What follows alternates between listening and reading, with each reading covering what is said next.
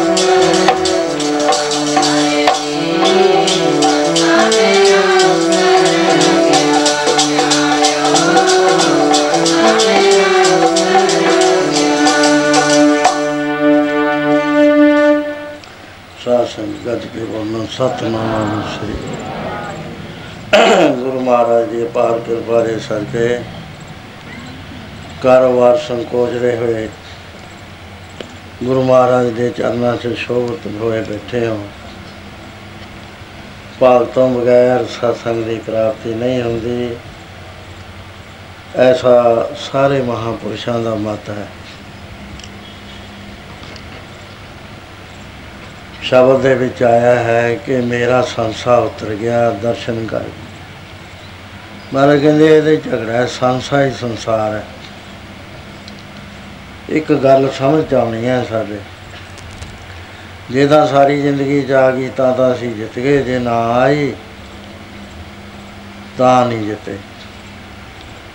ਉਹ ਇੱਕ ਸਮਝ ਆਉਂਦੀ ਹੈ ਇੱਕ ਬੁੱਝਣਾ ਹੁੰਦਾ। ਮੈਂ ਪਿਛਲੀ ਵਾਰੀ ਵੀ ਦੱਸਿਆ ਸੀ ਵੀ ਜੇ ਤਾਂ ਬੁੱਝ ਜਾਵੇ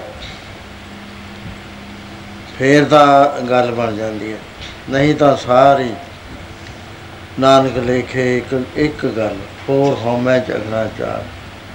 ਜੇ ਇੱਕ ਗੱਲ ਆ ਗਈ ਤਾਂ ਕਹਿਣਾ ਪੈਂਦਾ ਹੈ, ਇਲਮੋਂ ਬਸ ਕਰੀ ਹੁਣ ਯਾਰ ਇੱਕ ਵਾਰ ਸਾਨੂੰ ਦੱਸ ਦਰਕਾਰ। ਇੱਕ ਅਲਫ ਦੀ ਲੋੜ ਹੈ ਇੱਕ ਦੀ ਲੋੜ ਹੈ। ਅਲਫ ਅੱਲਾ ਨੂੰ ਕਹਿੰਦਾ ਹੈ ਇਧਰ ਗੁਰੂ ਮਹਾਰਾਜ ਕਹਿੰਦੇ ਵੀ ਹੋਰ ਸਾਰਾ ਹਉਮੈ ਝਗਣਾ ਚਾਕ ਹੈ ਜੇ ਇੱਕ ਗੱਲ ਬੁੱਝ ਗਿਆ ਤਾਂ ਬੁੱਝ ਗਿਆ। ਹੁਣ ਇਹਦੇ ਵਿੱਚ ਬੜੀਆਂ ਹੀ ਲੰਮੀਆਂ ਚੌੜੀਆਂ ਵਿਚਾਰਾਂ ਆਉਂਦੀਆਂ ਵੀ ਅਸੀਂ ਨੇਕ ਕੰਮ ਕਰਦੇ ਆਂ ਦਾਨ ਦਿੰਨੇ ਆਂ ਸਤਸੰਗ ਕਰਦੇ ਆਂ ਪਾਠ ਕਰਦੇ ਆਂ ਹੋਰ ਅਨੇਕਾਂ ਕਿਸਮ ਦੀ ਸਹਾਇਤਾ ਕਰਦੇ ਆਂ ਬਿਮਾਰ ਹੋਵੇ ਉਹਦੀ ਤਿਵਾਰਦਾਰੀ ਕਰਦੇ ਆਂ ਇਲਾਜ ਨਾ ਹੋ ਸਕਦਾ ਹੋਵੇ, ਪੈਸੇ ਇਕੱਠੇ ਕਰਕੇ ਦਿੰਨੇ ਆ ਗੁਰੂ ਕੇ ਲੰਗਰ ਚਲਾਉਨੇ ਆ ਜਿੰਨਾ ਕੁਝ ਹੋ ਰਿਹਾ ਸੰਸਾਰ ਦੇ ਨੇਕੀ ਵਾਲੇ ਪਾਸੇ, ਸਾਰੀਓ ਨੇਕੀ ਕਰਦੇ ਆ ਬਦੀ ਨੂੰ ਤਾਂ ਛੱਡ ਦੋ। ਉਹਦਾ ਤਾਂ ਸਬੰਧ ਨਹੀਂ ਹੁੰਦਾ ਇਹਨਾਂ ਗੱਲਾਂ ਨਾਲ ਨੇਕੀ ਦਾ ਸਬੰਧ ਹੁੰਦਾ ਹੈ, ਕਿਉਂਕਿ ਅਸੀਂ ਇਸ ਰਸਤੇ ਪਏ ਹੋਏ ਹਾਂ ਹੁਣ ਮਹਾਰਾਜ ਜੀ ਇੱਕ ਕਹਿੰਦੇ ਨੇ ਵੀ ਆਵਨਾ ਇਹ ਸ੍ਰਿਸ਼ਟ, ਮੈਂ ਬਿਨ ਬੂਝੇ ਪਸਟੋਲ ਜੇ ਤਾਂ ਬੁਝ ਲਿਆ ਤਾਂ ਤਾਂ ਠੀਕ ਹੈ, ਨਹੀਂ ਪਸ਼ੂ ਦੀ ਦਰ ਪਸ਼ੂ ਦਾ ਦਰਜਾ ਹੀ ਰਹਿੰਦਾ ਇੰਨੇ ਪਾਠ ਕਰਕੇ, ਇੰਨਾ ਸਭ ਕੁਝ ਕਰਕੇ ਫੇਰ ਤਰੱਕੀ ਨਹੀਂ ਹੁੰਦੀ ਇਹ ਗੱਲ ਜਰਾ ਸਮਝਣ ਵਾਲੀ ਹੈ। ਉਹ ਕਹਿੰਦੇ, ਅਸੀਂ ਕਦ ਕਿਹਾ ਵੀ ਇਹ ਸਭ ਬਿਰਥੇ ਜਾਂਦੇ ਨੇ। ਪਰ ਅਸੀਂ ਇਹ ਜ਼ਰੂਰ ਕਹਿੰਦੇ ਆ ਵੀ ਇਹ ਹਉਮੈ ਦੇ ਮੰਡਲ ਦੀਆਂ ਬਾਤਾਂ ਹੈ, ਸਾਰੀਆਂ ਹੀ। ਕਿਉਂਕਿ ਉਹਨੇ ਹੁਕਮ ਨੂੰ ਨਹੀਂ ਬੁੱਝਿਆ ਅਜੇ ਤੱਕ। ਹਉਮੈ ਦੇ ਮੰਡਲ ਦੇ ਅੰਦਰ ਘੁੰਮ ਰਿਹਾ।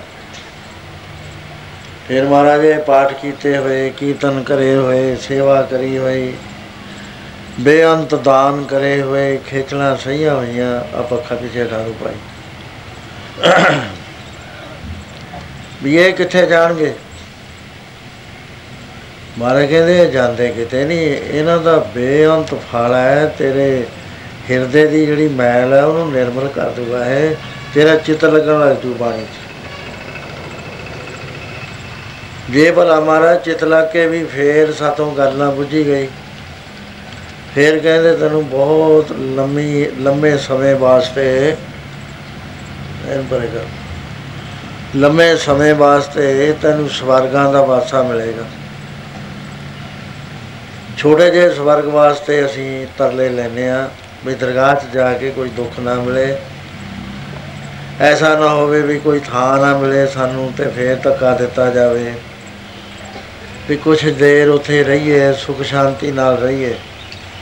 ਕਿਉਂਕਿ ਉਹ ਭੋਗ ਲੋਕ ਹੈ।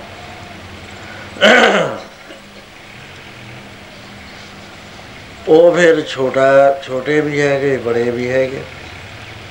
ਆ ਜਿਵੇਂ ਸਾਡੇ ਦੇਸ਼ਾਂ ਦੇ ਵਿੱਚੋਂ ਬਾਹਰ ਜਾਂਦੇ ਨੇ। ਪਹਿਲਾਂ ਨਿੱਕੇ ਨਿੱਕੇ ਦੇਸ਼ਾਂ 'ਚ ਜਾਂਦੇ ਨੇ, ਮਲੇਸ਼ੀਆ ਚਲੇ ਗਏ, ਥਾਈਲੈਂਡ। ਹੋਰ ਪਰੇ ਬਰਮਾ ਵੱਲ ਨੂੰ ਅੱਗੇ ਨਿਕਲ ਜਾਂਦੇ ਸੀ, ਜਾਪਾਨ ਚਲੇ ਗਏ। ਇਧਰ ਅਰਬ ਕੰਟਰੀਆਂ 'ਚ ਚਲੇ ਗਏ। ਉਦੋਂ ਗਾਹਾਂ ਜਾਣ ਵਾਲੇ ਹੋਰ ਅੱਗੇ ਵਧ ਗਏ ਤੇ ਗ੍ਰੀਕ ਵਿੱਚ ਚਲੇ ਗਏ, ਇਟਲੀ ਵਿੱਚ ਚਲੇ ਗਏ, ਫਰਾਂਸ ਵਿੱਚ ਚਲੇ ਗਏ, ਬੈਲਜੀਅਮ ਚਲੇ ਗਏ, ਨੀਦਰਲੈਂਡ ਚਲੇ ਗਏ, ਨਾਰਵੇ ਚਲੇ ਗਏ, ਜਰਮਨ ਚਲੇ ਗਏ। ਜਿਉਂ ਜਿਉਂ ਗਾਂ ਨੂੰ ਜਾਂਦੇ ਆ, ਹੋਰ ਸੁੱਖ ਵੱਧਦਾ ਹੈ, ਫਿਰ ਇੰਗਲੈਂਡ ਚਲੇ ਗਏ। ਉੱਥੇ ਹੋਰ ਰੂਲ ਨੇ। ਭੁੱਖਾ ਹੀ ਨਹੀਂ ਮਰਦਾ, ਕੋਈ ਸੁਖ ਸ਼ਾਂਤੀ ਹੈ। ਜੇ ਹੋਰ ਵੀ ਅੱਗੇ ਚਲੇ ਗਏ, ਜੀ ਕੈਨੇਡਾ ਚਲੇ ਗਏ, ਆਸਟ੍ਰੇਲੀਆ, ਅਮਰੀਕਾ ਚਲੇ ਗਏ, ਇਹ ਪਹੁੰਚ ਦੇ ਹਿਸਾਬ ਨਾਲ ਹੈ। ਰਸੂਲ ਦੇ ਹਿਸਾਬ ਨਾਲ ਅਸੀਂ ਉਹਨਾਂ ਦੇਸ਼ਾਂ ਜਾਂਦੇ ਆ ਇਹ ਸਾਸ਼ੇ ਨਾਲ ਕਿ ਉੱਥੇ ਗੁਜ਼ਰ ਸੋਹਣੀ ਹੋਏਗੀ। ਗਵਰਨਮੈਂਟਾਂ ਦੇ ਕਾਨੂੰਨ ਵਧੀਆ ਨੇ। ਇਸੇ ਤਰ੍ਹਾਂ ਦੇ ਨਾਲ ਸਵਰਗ ਲੋਕ ਨੇ। ਪਹਿਲਾ ਸਵਰਗ ਗੰਧਰਵ ਲੋਕ ਹੋਇਆ ਕਰਦਾ ਹੈ। ਇੱਥੇ ਦੇ ਰਾਜ ਬਾਦਸ਼ਾਹ ਨਾਲੋਂ 100 ਗੁਣਾ ਸੁਖ ਜ਼ਿਆਦਾ ਹੋਇਆ ਕਰਦਾ। ਬੜਾ ਵੱਡਾ ਸੁਖ ਹੈ, ਬਾਦਸ਼ਾਹ ਦਾ ਹੀ ਸੁਖ ਨੂੰ, ਸੁਖ ਨਹੀਂ ਸਾਡੇ ਕੋਲ ਤਾਂ। ਗਰੀਬ ਆਦਮੀ ਆ, ਪਤਾ ਹੀ ਨਹੀਂ ਵੀ ਉਹ ਕਿਵੇਂ ਰਹਿੰਦੇ ਨੇ, ਕਿਸ ਤਰ੍ਹਾਂ ਉਹਨਾਂ ਕੋਲ ਸਭ ਚੀਜ਼ਾਂ ਹੁੰਦੀਆਂ। ਉਸ ਤੋਂ 100 ਗੁਣਾ ਜ਼ਿਆਦਾ ਸੁਖ ਜਨ- ਦੇਵ ਗੰਧਰਵ ਲੋਕ ਚ ਹੋਇਆ ਕਰਦਾ। ਉਦੋਂ 100 ਗੁਣਾ ਜ਼ਿਆਦਾ ਸੁਖ ਪਿਤਰ ਲੋਕ 'ਚ ਹੁੰਦਾ ਹੈ। ਐਸੇ ਤਰ੍ਹਾਂ ਗਿਣੀ ਜਾਓ ਤੁਸੀਂ 100 100 ਗੁਣਾ ਸੁਖ ਵੱਧਦਾ ਹੈ ਤੇ ਸਵਰਗ ਲੋਕ ਚ ਹੈ, ਜਿਹੜਾ ਹੈਗਾ ਇੰਦਰ ਲੋਕ 10 ਖਰਬ ਗੁਣਾ ਜ਼ਿਆਦਾ ਸੁੱਖ ਹੈ ਇੱਥੇ ਦੇ ਰਾਜੇ ਦਾ ਫਿਰ ਕਰਮਦੇਵ ਲੋਕ ਹੈ ਜਾਨਦੇਵ ਲੋਕ ਹੈ ਪ੍ਰਜਾਪਤ ਲੋਕ ਹੈ। ਫਿਰ ਪੁਰੀਆਂ ਆ ਜਾਂਦੀਆਂ ਨੇ, ਤਿੰਨ ਮੁਖੀ ਦੇਵਤਿਆਂ ਦੀਆਂ। ਬਹੁਤ ਜਾਵੇ ਤਪ ਕੀਤਾ ਹੋਵੇ, ਫਿਰ ਬਰਮ ਲੋਕ ਚ ਜਾਂਦਾ ਹੈ। ਫਿਰ ਸ਼ਿਵ ਲੋਕ ਚਲਾ ਜਾਂਦਾ ਹੈ। ਅਖੀਰਲਾ, ਅਖੀਰਲੀ ਹੱਦ ਹੈਗੀ ਬੈਕੁੰਠ ਤਾਂ। ਇੱਥੇ ਤੱਕ ਅਸੀਂ ਚਲੇ ਜਾਂਦੇ ਹਾਂ। ਫਿਰ ਇਹ ਬਿਰਥਾ ਤਾਂ ਨਾ ਹੋਇਆ ਸਾਡਾ। ਬਾਣੀ ਪੜ੍ਹੀ ਹੋਈ, ਦਾਨ ਕੀਤੇ ਹੋਏ, ਸੇਵਾ ਕੀਤੀ ਹੋਈ। ਮਹਾਰਾਜ ਕਹਿੰਦੇ, ਤੁਹਾਨੂੰ ਅਸੀਂ ਇੱਕ ਗੱਲ ਸਮਝਾਉਂਦੇ ਹਾਂ। ਅਸੀਂ ਉਸ ਸੁੱਖ 'ਚ ਤੁਹਾਨੂੰ ਲਿਜਾਣਾ ਚਾਹੁੰਦੇ ਆ ਇਹ ਸਾਰੇ ਸੁੱਖ ਇਕੱਠੇ ਕਰ ਲਓ। ਇਹ ਐ ਸਮਝ ਲਓ, ਇੱਕ ਬੂੰਦ ਹੈ ਸਮੁੰਦਰ ਦੀ, ਸਾਰੇ ਸੁੱਖ ਬੈਕੁੰਠ ਧਾਮ ਤੇ। ਤੇ ਜਿੱਥੇ ਅਸੀਂ ਲਿਜਾਣਾ ਚਾਹੁੰਦੇ ਆ ਉਹ ਓਸ਼ਨ ਹੈ ਸੁੱਖ ਦਾ। ਸਮੁੰਦਰ ਹੈ ਸੁੱਖ ਦਾ। ਇੱਕ ਬੂੰਦ ਤੇ ਸਮੁੰਦਰ ਦਾ ਕੀ ਮੁਕਾਬਲਾ ਹੈ? ਸੋ ਇਸ ਕਰਕੇ ਅਸੀਂ ਕਹਿੰਦੇ ਆ ਨਾਨਕ ਲੇਖੇ, ਇੱਕ ਗੱਲ ਹੋਰ ਹਉਮੈ ਝਗਣਾ ਚਾਹ ਉਹ ਗੱਲ ਨਹੀਂ ਅਸੀਂ ਬਣਾ ਬਣਾ ਸਕਦੇ, ਬਹੁਤ ਮੁਸ਼ਕਲ ਹੈ, ਬੜੇ ਅਭਿਆਸ ਦੀ ਲੋੜ ਹੈ। ਪੂਰਨ ਤਤ ਵਿੱਚ ਮਹਾਪੁਰਸ਼ ਦੀ ਸੰਗਤ ਦੀ ਹਰ ਵਕਤ ਲੋੜ ਹੈ। ਫੇਰ ਉਹ ਸੰਗਤ ਨਹੀਂ ਕੁਝ ਵੀ ਕਰਦੀ, ਜਿੰਨੀ ਦੇਰ ਤੱਕ ਮੰਨਦਾ ਨਹੀਂ, ਮੰਨਣ ਦੀ ਲੋੜ ਹੈ, ਕਮਾਉਣ ਦੀ ਲੋੜ ਹੈ। ਇਹ ਸੰਸਾ ਪਿਆ ਹੋਇਆ ਹੈ। ਮਨੁੱਖ ਦੇ ਮਨ ਵਿੱਚ। ਇਹ ਵੈਗਰੂ ਨੇ ਪਾ ਦਿੱਤਾ। ਜਿਨ ਰਚ ਰਚਿਆ ਪੁਰਖ ਵਧਾਤੇ ਨਾਲੇ ਹਉਮੈ ਪਾਈ। ਪਹਿਲਾ ਤਾਂ ਤਾਂ ਹਉਮੈ ਦਾ ਪਾ ਦਿੱਤਾ। ਮਹਾਰਾਜ ਕਹਿੰਦੇ, ਇਹਦਾ ਹੀ ਚਖਣਾ ਚਾਕ ਹੈ, ਜਿਹੜਾ ਤੁਸੀਂ ਤੁਰੇ ਫਿਰਦੇ ਹੋ। ਉਹ ਲੇਖੇ ਵਾਲੀ ਜਿਹੜੀ ਗੱਲ ਹੈ, ਉਹ ਬੜੀ ਔਖੀ ਹੈ। ਵੀ ਲੇਖੇ ਵਾਲੀ ਗੱਲ ਕੀ ਹੈ? ਨਾਨਕ ਲੇਖੇ ਇੱਕ ਗੱਲ। ਉਹ ਅਕਲ ਨਾਲ ਤਾਂ ਆਉਂਦੀ ਨਹੀਂ ਹੈ। ਪੜਨ ਨਾਲ ਤਾਂ ਨੇੜੇ ਦੀ ਵੀ ਨਹੀਂ ਲੰਘਦਾ ਆਦਮੀ। ਇਹ ਜਿਹੜੇ ਗੂੜ ਸਿਧਾਂਤ ਨੇ, ਕਮਾਈ ਕਰਕੇ ਅੰਦਰੋਂ ਪੈਦਾ ਹੁੰਦੇ ਨੇ, ਇਹ ਕਿਤਾਬਾਂ ਕਤੂਬਾਂ ਪੜ੍ਹ ਕੇ ਨਹੀਂ ਆਦਮੀ ਬਿਲਕੁਲ ਨਹੀਂ ਜਾ ਸਕਦਾ ਉੱਥੇ। ਉਹਦੇ ਜਾਂਦੀ ਨਹੀਂ, ਉੱਥੇ ਸੁਰਤੀ ਨਹੀਂ ਪਹੁੰਚਦੀ, ਬੁੱਧੀ ਨਹੀਂ ਪਹੁੰਚਦੀ। ਇਹਦਾ ਸਾਧਨ ਕਰੇ ਬੈਠ ਕੇ। ਮਹਾਂਪੁਰਸ਼ ਦੀ ਹੋਵੇ, ਸੰਗਤ ਉਹ ਨਾਲ ਦੀ ਨਾਲ ਦੱਸੀ ਜਾਵੇ। ਮਹਾਂਪੁਰਸ਼ ਦੀ ਸੰਗਤ ਤੇ ਬਗੈਰ ਨਹੀਂ ਉਤਰ ਸਕਦਾ, ਪੜ੍ਹੇ ਲਿਖੇ ਸਾਰੇ ਗੇੜੇ ਖਾਂਦੇ ਫਿਰਦੇ ਨੇ। ਅੱਜ ਇੱਕ ਲੇਖ ਦਿੱਤਾ ਸੀ ਅਸੀਂ। ਜਬ ਹਮ ਹੋਤੇ ਤਬ ਤੂੰ ਨਹੀਂ, ਅਬ ਤੂੰ ਹੀ, ਮੈਂ ਨਹੀਂ। ਆ ਸਿੱਧੀਆਂ ਗੱਲਾਂ ਨੇ ਚਾਰ। ਜਦੋਂ ਅਸੀਂ ਸੀਗੇ ਨਾ, ਮੈਂ ਕਹਿੰਦਾ ਸੀ, ਮੈਂ ਵੀ ਹੈਗਾ, ਉਹਨਾਂ ਚਿਰ ਤੂੰ ਨਹੀਂ ਆਇਆ। ਜਦ ਤੂੰ ਆ ਗਿਆ, ਮੈਂ ਮਰ ਗਿਆ। ਕਿੱਡੀ ਬੜੀ ਬਾਤ ਹੈ ਇਹ ਆ ਗੱਲ ਕਿਸੇ ਦੀ ਸਮਝ ਨਹੀਂ ਜਿਹਦੇ ਕੋਲ ਜਾ ਕੇ ਕਹਿੰਦੇ ਸੀ, ਇਹ ਲੇਖ ਲੈ ਲਓ ਕਹਿੰਦਾ, ਨਾ ਬਾਬਾ, ਇਹ ਨਹੀਂ ਲਿਖ ਲਿਆ ਇਹ ਤਾਂ ਪਤਾ ਹੀ ਨਹੀਂ ਲੱਗਦਾ ਵੀ ਜੀਵ ਦਾ ਕੀ ਸਤਤਵ ਹੈ, ਇਹ ਹੈ ਕਿ ਨਹੀਂ ਹੈ, ਸੱਚੀ ਹੈ ਰੂਹ ਝੂਠੀ ਰੂਹ ਹੈ। ਇਹ ਪਰਛਾਵਾਂ ਹੈ ਕਿ ਕੀ ਹੈ। ਉਹ ਨਹੀਂ, ਜਦ ਤੱਕ ਆਦਮੀ ਅੰਦਰ ਜਾਂਦਾ, ਅੰਦਰਲੀ ਖੋਜ ਕਰਦਾ, ਵਿਵੇਕ ਮੰਡਲ ਚ ਬਿਰਤੀ ਗਏ, ਤੋਂ ਬਗੈਰ ਜਿਹੜਾ ਜਾਣਿਆ ਹੋਇਆ, ਉਹ ਜਾਣਿਆ ਹੋਇਆ ਹੀ ਆ ਬੁੱਝੀ ਹੋਈ ਗੱਲ ਨਹੀਂ। ਉਹ ਕ੍ਰਿਸ਼ਮਾ ਨਹੀਂ ਆਇਆ, ਜਲਵਾ ਨਹੀਂ ਵਾਪਰਿਆ। ਜਦੋਂ ਜਲਵਾ ਵਾਪਰ ਗਿਆ, ਉਸ ਵੇਲੇ ਇੱਕਦਮ ਬੰਦਾ ਬਦਲ ਗਿਆ। ਮਨਸੂਰ ਨੇ ਇਹ ਜਲਵਾ ਤੱਕਿਆ ਸੀ। ਅੱਖਾਂ ਨਾਲ ਦੇਖ ਲਈ ਦੇਖ ਲਿਆ ਸੱਚ। ਰੁਕਣਾ ਹੋਇਆ।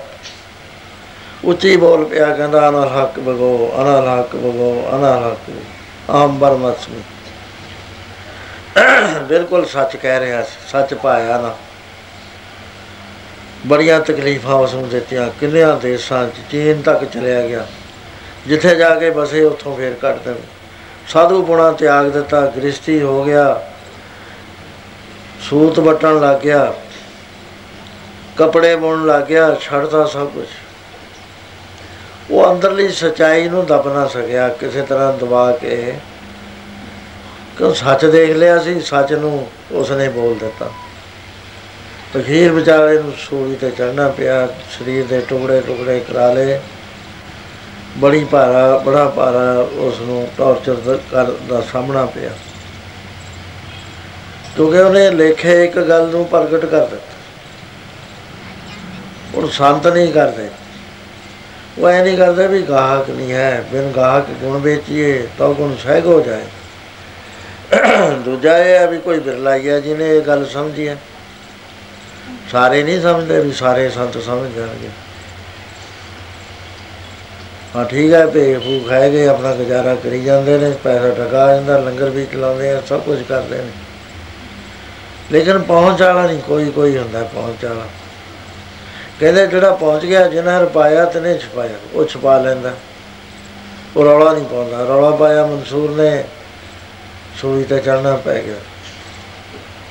ਬਹੁਤ ਅਜੀਬ ਤਰ੍ਹਾਂ ਦੀਆਂ ਬਾਤਾਂ ਨੇ ਇਹ। ਸੋ ਮਹਾਰਾਜ ਕਹਿੰਦੇ ਇਹ ਜਿਹੜਾ ਸ਼ੰਕਾ ਹੈ ਨਾ, ਮਨ 'ਚ ਪਿਆ ਹੋਇਆ, ਇਹ ਉਤਰਦਾ ਨਹੀਂ। ਫੇਰ ਸਾਡੇ ਮਨ 'ਚ ਆਉਂਦਾ ਵੀ ਅਸੀਂ ਤਾਂ ਗੁਰੂ ਨਾਨਕ ਸਾਹਿਬ ਦੀ ਦਰਗਾਹ ਵਿੱਚ ਚਲੇ ਜਾਣਾ। ਦਰਗਾਹ ਚਲੇ ਤਾਂ ਜਾਵਾਂਗੇ, ਲੇਕਿਨ ਉਥੇ ਪੀਰੀਅਡ ਹੈ। ਬਈ ਭਾਈ, ਅਜੇ ਤੈਨੂੰ ਗਿਆਨ ਨਹੀਂ ਹੋਇਆ ਕਰਮ ਪਾਸ਼ਨਾ ਗਿਆਨ ਵਿਗਿਆਨ ਅਜੇ ਤੈਨੂੰ ਗਿਆਨ ਪ੍ਰਗਟ ਨਹੀਂ ਹੋਇਆ, ਤਤ ਵੇਤੇ ਮਹਾਪੁਰਸ਼ ਦਾ ਬਚਨ ਨਹੀਂ ਹੋਇਆ, ਇਸ ਕਰਕੇ ਤੇਰੇ ਕੀਤੇ ਹੋਏ ਸਤਸੰਗਾਂ ਦਾ, ਬਾਣੀ ਪੜੀ ਦਾ ਫਲ ਅਸੀਂ ਤੈਨੂੰ ਦਿੰਨੇ ਆ। ਪਰ ਪਿਆਰਿਆ ਫੇਰ ਮੁੜ ਕੇ ਬਨੁਖ ਬਣਨਾ ਪੈਣਾ ਕਿਉਂਕਿ ਤੂੰ ਯੋਗ ਭ੍ਰਿਸ਼ਟ ਇੱਥੇ ਆਇਆ। ਯੋਗ ਭ੍ਰਿਸ਼ਟ ਹੈ। ਕਰਿਆ ਤਾਂ ਸਭ ਕੁਝ ਲੇਕਿਨ ਤੂੰ ਪੂਰਾ ਨਾ ਹੋ ਸਕਿਆ। ਨਾਮਦੇਵ ਜੀ ਵਰਗਾ ਨਾ ਹੋ ਸਕਿਆ, ਕਬੀਰ ਸਾਹਿਬ ਵਰਗਾ ਨਾ ਹੋ ਸਕਿਆ, ਰਵਿਦਾਸ ਜੀ ਵਰਗਾ ਨਾ ਹੋ ਸਕਿਆ। ਇਸ ਕਰਕੇ ਜਿਹੜੀ ਅਗਲੀ ਦਰਗਾਹ ਹੈ ਬਹਿਰੂ ਦੀ ਉੱਥੇ ਤੈਨੂੰ ਥਾਂ ਨਹੀਂ ਮਿਲਣਾ। ਲੋਅਰ ਲੈਵਲ ਦੀ ਦਰਗਾਹ 'ਚ ਤੈਨੂੰ ਥਾਂ ਮਿਲੇਗਾ। ਸੁਖ ਬੇਅੰਤ ਹੋਣਗੇ, ਹਜ਼ਾਰਾਂ ਸਾਲ ਤੂੰ ਇੱਥੇ ਰਹਿ ਸਕਦਾ। ਲੇਕਿਨ ਜਦ ਤੱਕ ਤੈਨੂੰ ਪੂਰਨ ਗਿਆਨ ਨਹੀਂ ਹੁੰਦਾ, ਜਲਵਾ ਨਹੀਂ ਤੱਕਦਾ ਆਤਮ ਸਾਖਾਤਕਾਰ ਨਹੀਂ ਹੁੰਦਾ ਮੁੜ ਮੁੜ ਕੇ ਤੈਨੂੰ ਜੰਮਣਾ ਮਰਨਾ ਪਏਗਾ। ਇੱਥੇ ਹੁਣ ਦੋ ਤਰ੍ਹਾਂ ਦੇ ਬੰਦੇ ਹੁੰਦੇ। ਇਹ ਐ ਕਹੇ ਤੇ ਵੀ ਮੈਂ ਚਲਿਆ ਜਾਉਂ ਚਲਿਆ ਤਾਂ ਜਾਂਦਾ ਕਿਉਂਕਿ ਨਿਸ਼ਚੈ ਉਹਦਾ ਸੁਰਤ ਰਹਿੰਦੀ ਆ ਉੱਤੇ ਪਰ ਉਹ ਅਜੇ ਬੰਧਨ ਨਹੀਂ ਟੁੱਟਿਆ, ਹਉਮੈ ਦੇ ਮਾਰ ਕੁੰਡਲ ਤੋਂ ਬਾਹਰ ਨਹੀਂ ਨਿਕਲ ਸਕਿਆ। ਗੱਲ ਅਜੇ ਸਮਝ ਨਹੀਂ ਆਈ, ਹਉਮੈ ਦਾ ਨਾਸ਼ ਨਹੀਂ ਹੋਇਆ। ਮਹਾਰਾਜ ਕਹਿੰਦੇ, ਜੇ ਹਉਮੈ ਦਾ ਨਾਸ਼ ਨਹੀਂ ਹੋ ਸਕਿਆ ਤਾਂ ਪਿਆਰਿਆ ਹਉਮੈ ਹੈ ਜਾਤ ਹੈ ਹਉਮੈ ਕਰਮ ਕਮਾਏ ਹਉਮੈ ਹੀ ਬੰਦਨਾ ਫਿਰ ਫਿਰ ਤੂੰ ਨਹੀਂ ਪਾਏ ਜਿਹੜੇ ਤੂੰ ਨੇਕ ਕਰਮ ਕਰ ਰਿਹਾ ਹੈ, ਉਹ ਤੂੰ ਕਹਿ ਰਿਹਾ ਹੈ, ਮੈਂ ਕਰ ਰਿਹਾ ਤੇਰੇ ਨਾਲ ਚਿੰਬੜ ਗਏ ਨੇ। ਉਹ ਚਿੰਬੜੇ ਹੋਏ ਤੈਨੂੰ ਫੇਰ ਫਲ ਦੇਣਗੇ, ਮਾੜੇ ਵੀ ਦਿੰਦੇ ਆ, ਚੰਗੇ ਹੱਥ ਕੜੀ, ਚਾਹੇ ਸੋਨੇ ਦੀ ਪਹਿਨ ਲੈ।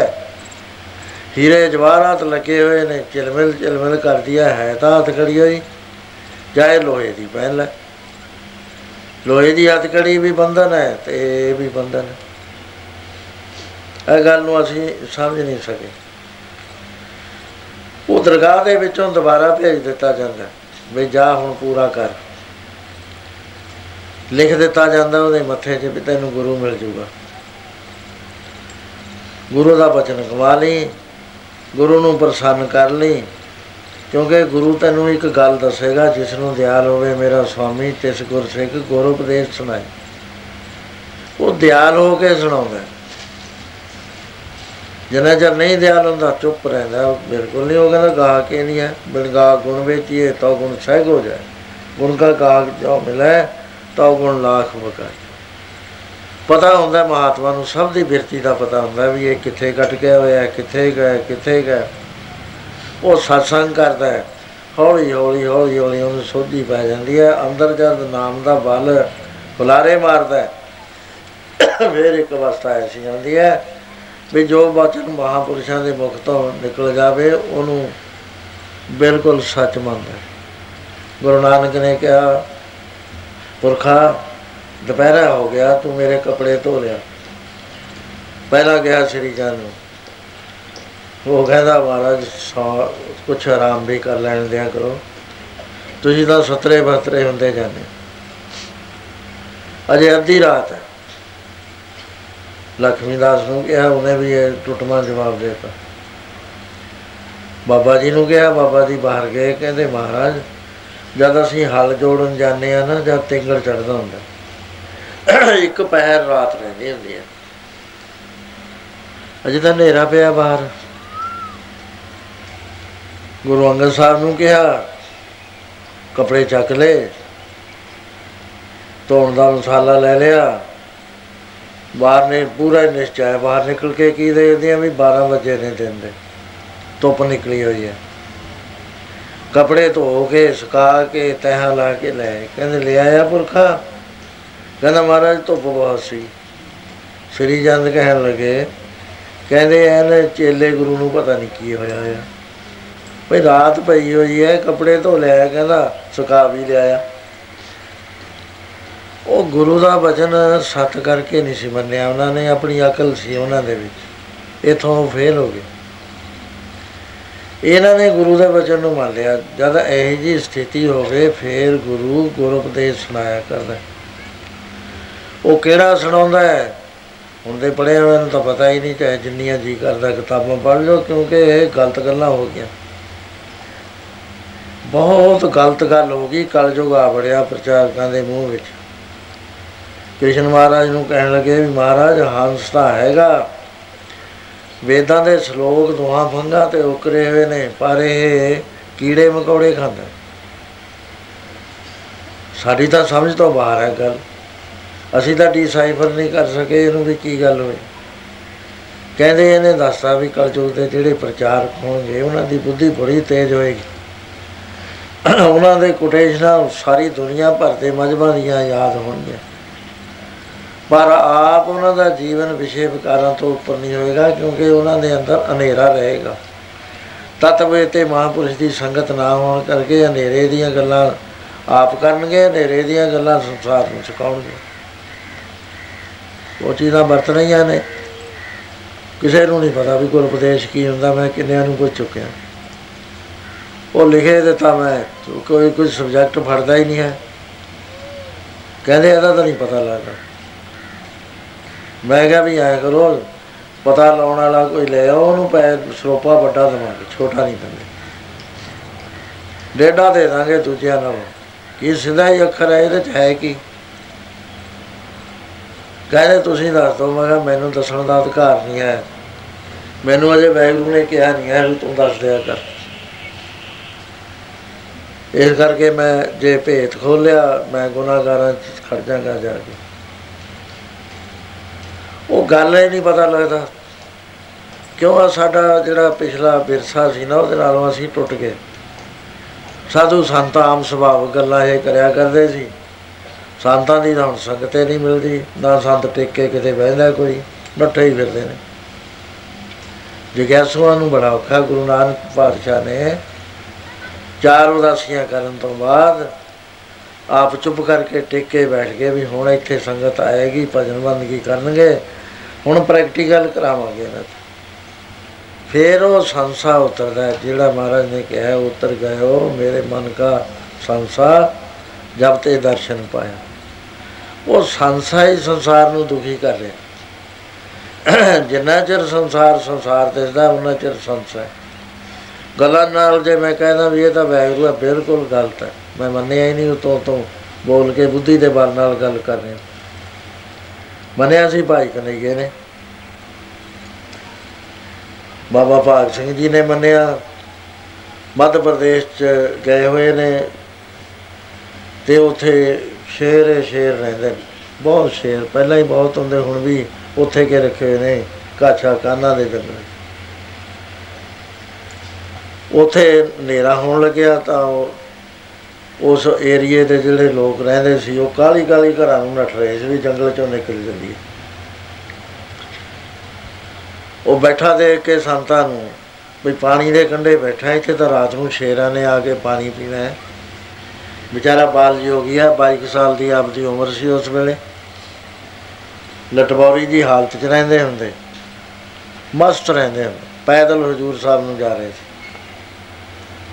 ਕਹਿਣ ਲੱਗੇ ਬਾਲ ਜੋਗੀ ਆ ਨੇੜੇ ਹੀ ਹੈ, ਪਿੰਡ ਤੂੰ ਉੱਥੇ ਆ ਜਾ। ਨਹੀਂ ਤਾਂ ਪ੍ਰਸ਼ਾਦ ਪਾਣੀ ਦੀ ਸੇਵਾ ਕਰਾਂਗੇ। ਤੇ ਇੱਥੇ ਨਾ ਬੈ ਇੱਥੇ ਤਾਂ ਸ਼ੇਰ ਆਉਂਦੇ ਨੇ, ਖਾ ਜਾਂਦੇ ਨੇ ਬੰਦੇ। ਹੋਰ ਜਾਨਵਰ ਆਉਂਦੇ ਨੇ ਬਹੁਤ ਬਗਿਆੜ ਆਉਂਦੇ ਨੇ। ਉਹ ਕਹਿੰਦੇ, ਕੋਈ ਗੱਲ ਨਹੀਂ ਹੈ। ਬੜਾ ਸੋਹਣਾ ਥਾਂ ਹੈ, ਇਸ਼ਨਾਨ ਕਰਨ ਨੂੰ ਜਾ ਲੈ ਕੋਈ ਗੱਲ ਨਹੀਂ, ਸ਼ੇਰ ਮੈਨੂੰ ਸ਼ੇਰ ਨਹੀਂ ਨਜ਼ਰ ਆਉਂਦੇ। ਗੱਲ ਸਮਝੀ ਨਾ। ਦੂਜੇ ਦਿਨ ਸਵੇਰੇ ਹੀ ਆਏ ਸਾਰੇ ਦੇਖਣ ਵੀ ਉਹ ਹੈਗਾ ਖਾ ਲਿਆ। ਹੈਰਾਨ ਰਹਿ ਗਏ ਵੀ ਉਹ ਤਾਂ ਉਵੇਂ ਹੀ ਬੈਠਾ ਹੈ। ਕਈਆਂ ਨੇ ਕਿਹਾ ਵੀ ਅੱਜ ਸ਼ੇਰ ਨਹੀਂ ਆਏ ਹੋਣੇ, ਕਹਿੰਦੇ ਚਲੋ ਪੈੜਾਂ ਦੇਖੀਏ। ਪੈੜਾਂ ਦੇਖੀਆਂ ਤਾਂ ਸ਼ੇਰ ਆਦਲੇ ਘੁੰਮੇ ਹੋਏ, ਸੁੰਘਿਆ ਹੋਇਆ। ਕਹਿੰਦੇ ਬਾਲ ਜੋਗੀ ਤੈਨੂੰ ਸ਼ੇਰ ਨੇ ਕਿਉਂ ਨਾ ਖਾਦਾ ਆ ਦੇਖ ਉਹਦੀਆਂ ਪੈੜਾਂ ਤੇ ਤੈਨੂੰ ਇੱਥੇ ਖੜ ਕੇ ਸੁੰਘਿਆ। ਉਹ ਕਹਿਣ ਲੱਗੇ, ਜੇ ਭੁੱਖ ਲੱਗੀ ਹੋਵੇ ਤੁਸੀਂ ਆਪਣੀ ਬਾਹ ਵੱਢ ਕੇ ਖਾ ਲਓਗੇ? ਕਹਿੰਦੇ ਨਹੀਂ। ਕਹਿੰਦੇ ਫਿਰ ਆਹੀ ਗੱਲ ਹੈ। ਕਹਿੰਦੇ ਸਾਡੀ ਸਮਝ ਨਹੀਂ ਆਈ। ਕਹਿੰਦੇ ਸਮਝ 'ਚ ਇਹ ਹੈ ਵੀ ਇੱਥੇ, ਜੇ ਤਾਂ ਮੈਂ ਇਹ ਕਹਿੰਦਾ ਮੈਂ ਹੀ ਆ ਹੋਰ ਕੋਈ ਨਹੀਂ ਹੈ, ਇਹ ਵੀ ਗੱਲ ਸੱਚੀ ਹੈ। ਜੇ ਮੈਂ ਕਹਿੰਦਾ ਤੂੰ ਹੀ ਹੈ, ਹੋਰ ਕੋਈ ਨਹੀਂ ਹੈ, ਤਾਂ ਮੈਂ ਕਿੱਥੋਂ ਰਹਿ ਗਿਆ? ਕਹਿੰਦੇ ਭਾਈ, ਇੱਥੇ ਪਰਮੇਸ਼ਰ ਹੈ ਪਰਮੇਸ਼ਰ ਹੈ ਗੈਰ ਨਹੀਂ ਹੈ। ਇਸ ਕਰਕੇ ਆਪਣੇ ਆਪ ਨੂੰ ਕੌਣ ਖਾਂਦਾ? ਉਹ ਸ਼ੰਕਾ ਉਤਰਿਆ ਹੋਇਆ ਸੀ ਉਹਦਾ ਸੰਸਾ। ਸੰਸਾ ਨਹੀਂ ਸੀਗਾ ਸੰਸਾ ਹੁੰਦਾ ਆ- ਅੰਦਰ ਆ ਜਾਣਾ ਸੀ। ਬਵੇ ਮਸਤੂਆਣੇ ਵਾਲੇ ਆ ਰਹੇ ਨੇ ਸ਼ੇਰ ਸਾਹਮਣੇ ਆ ਜਾਂਦਾ ਹੈ, ਸੇਵਾਦਾਰ ਨੱਠ ਕੇ ਦਰਖਤ ਤੇ ਚੜ੍ਹਨ ਦਾ ਯਤਨ ਕਰਦਾ। ਹੈ। ਉਹ ਸ਼ੇਰ ਨੇ ਸੁੰਘਿਆ ਸੁੰਘ ਕੇ ਜੰਗਲ 'ਚ ਛਾਲ ਮਾਰੀ ਉਹ ਜਿਵੇਂ ਜਾ ਰਹੇ ਨੱਠ ਕੇ ਮਿਲਿਆ। ਕਹਿੰਦਾ, ਬਾਬਾ ਜੀ ਬਚ ਗਿਆ ਅੱਜ ਤੱਕ। ਕਹਿੰਦੇ, ਕੀ ਹੋਇਆ? ਕਹਿੰਦੇ, ਸ਼ੇਰ ਆ ਗਿਆ ਸੀ, ਤੁਹਾਨੂੰ ਸੁੰਘਦਾ ਸੀ? ਮੈਂ ਤਾਂ ਦਰਖਤ ਤੇ ਚੜ ਗਿਆ। ਕਹਿੰਦੇ, ਕਿੱਥੇ ਗਿਆ ਸੀ ਕਹਿੰਦੇ, ਉੱਥੇ, ਹੱਸ ਪਏ। ਕਹਿੰਦੇ, ਨਿਗਾਹ ਹੁੰਦੀ ਹੈ। ਜੇ ਅੱਖ ਦੇ ਵਿੱਚ ਉਂਗਲੀ ਦੇ ਲੋ ਚੰਦ ਦੋ ਦਿਸਣ ਲੱਗ ਜਾਂਦੇ। ਜੇ ਕਮਜ਼ੋਰ ਹੋ ਜਾਵੇ, ਮੋਤੀਆ ਹੋ ਜਾਵੇ, ਇੱਕ ਇੱਕ ਬਲਬ ਦੇ ਚਾਰ ਚਾਰ ਦਿਸਣ ਲੱਗ ਜਾਂਦੇ। ਹੁੰਦਾ ਇੱਕੋ ਹੀ ਹੈ। ਅੱਖ 'ਚ ਫ਼ਰਕ ਪੈ ਗਿਆ। ਨਿਗਾਹ 'ਚ ਫ਼ਰਕ ਪੈ ਗਿਆ। ਕਹਿੰਦੇ ਐਵੇਂ ਪਿਆਰਿਆ, ਜਿਹੜੀ ਅੰਦਰਲੀ ਸੋਝੀ ਹੈ ਨਾ, ਉਹਦੇ 'ਚ ਫ਼ਰਕ ਪੈ ਕੇ ਲੱਗਦਾ ਵੀ ਆ ਸ਼ੇਰ ਹੈ, ਸੱਪ ਹੈ, ਫਲਾਣਾ ਹੈ, ਚੋਰ ਹੈ।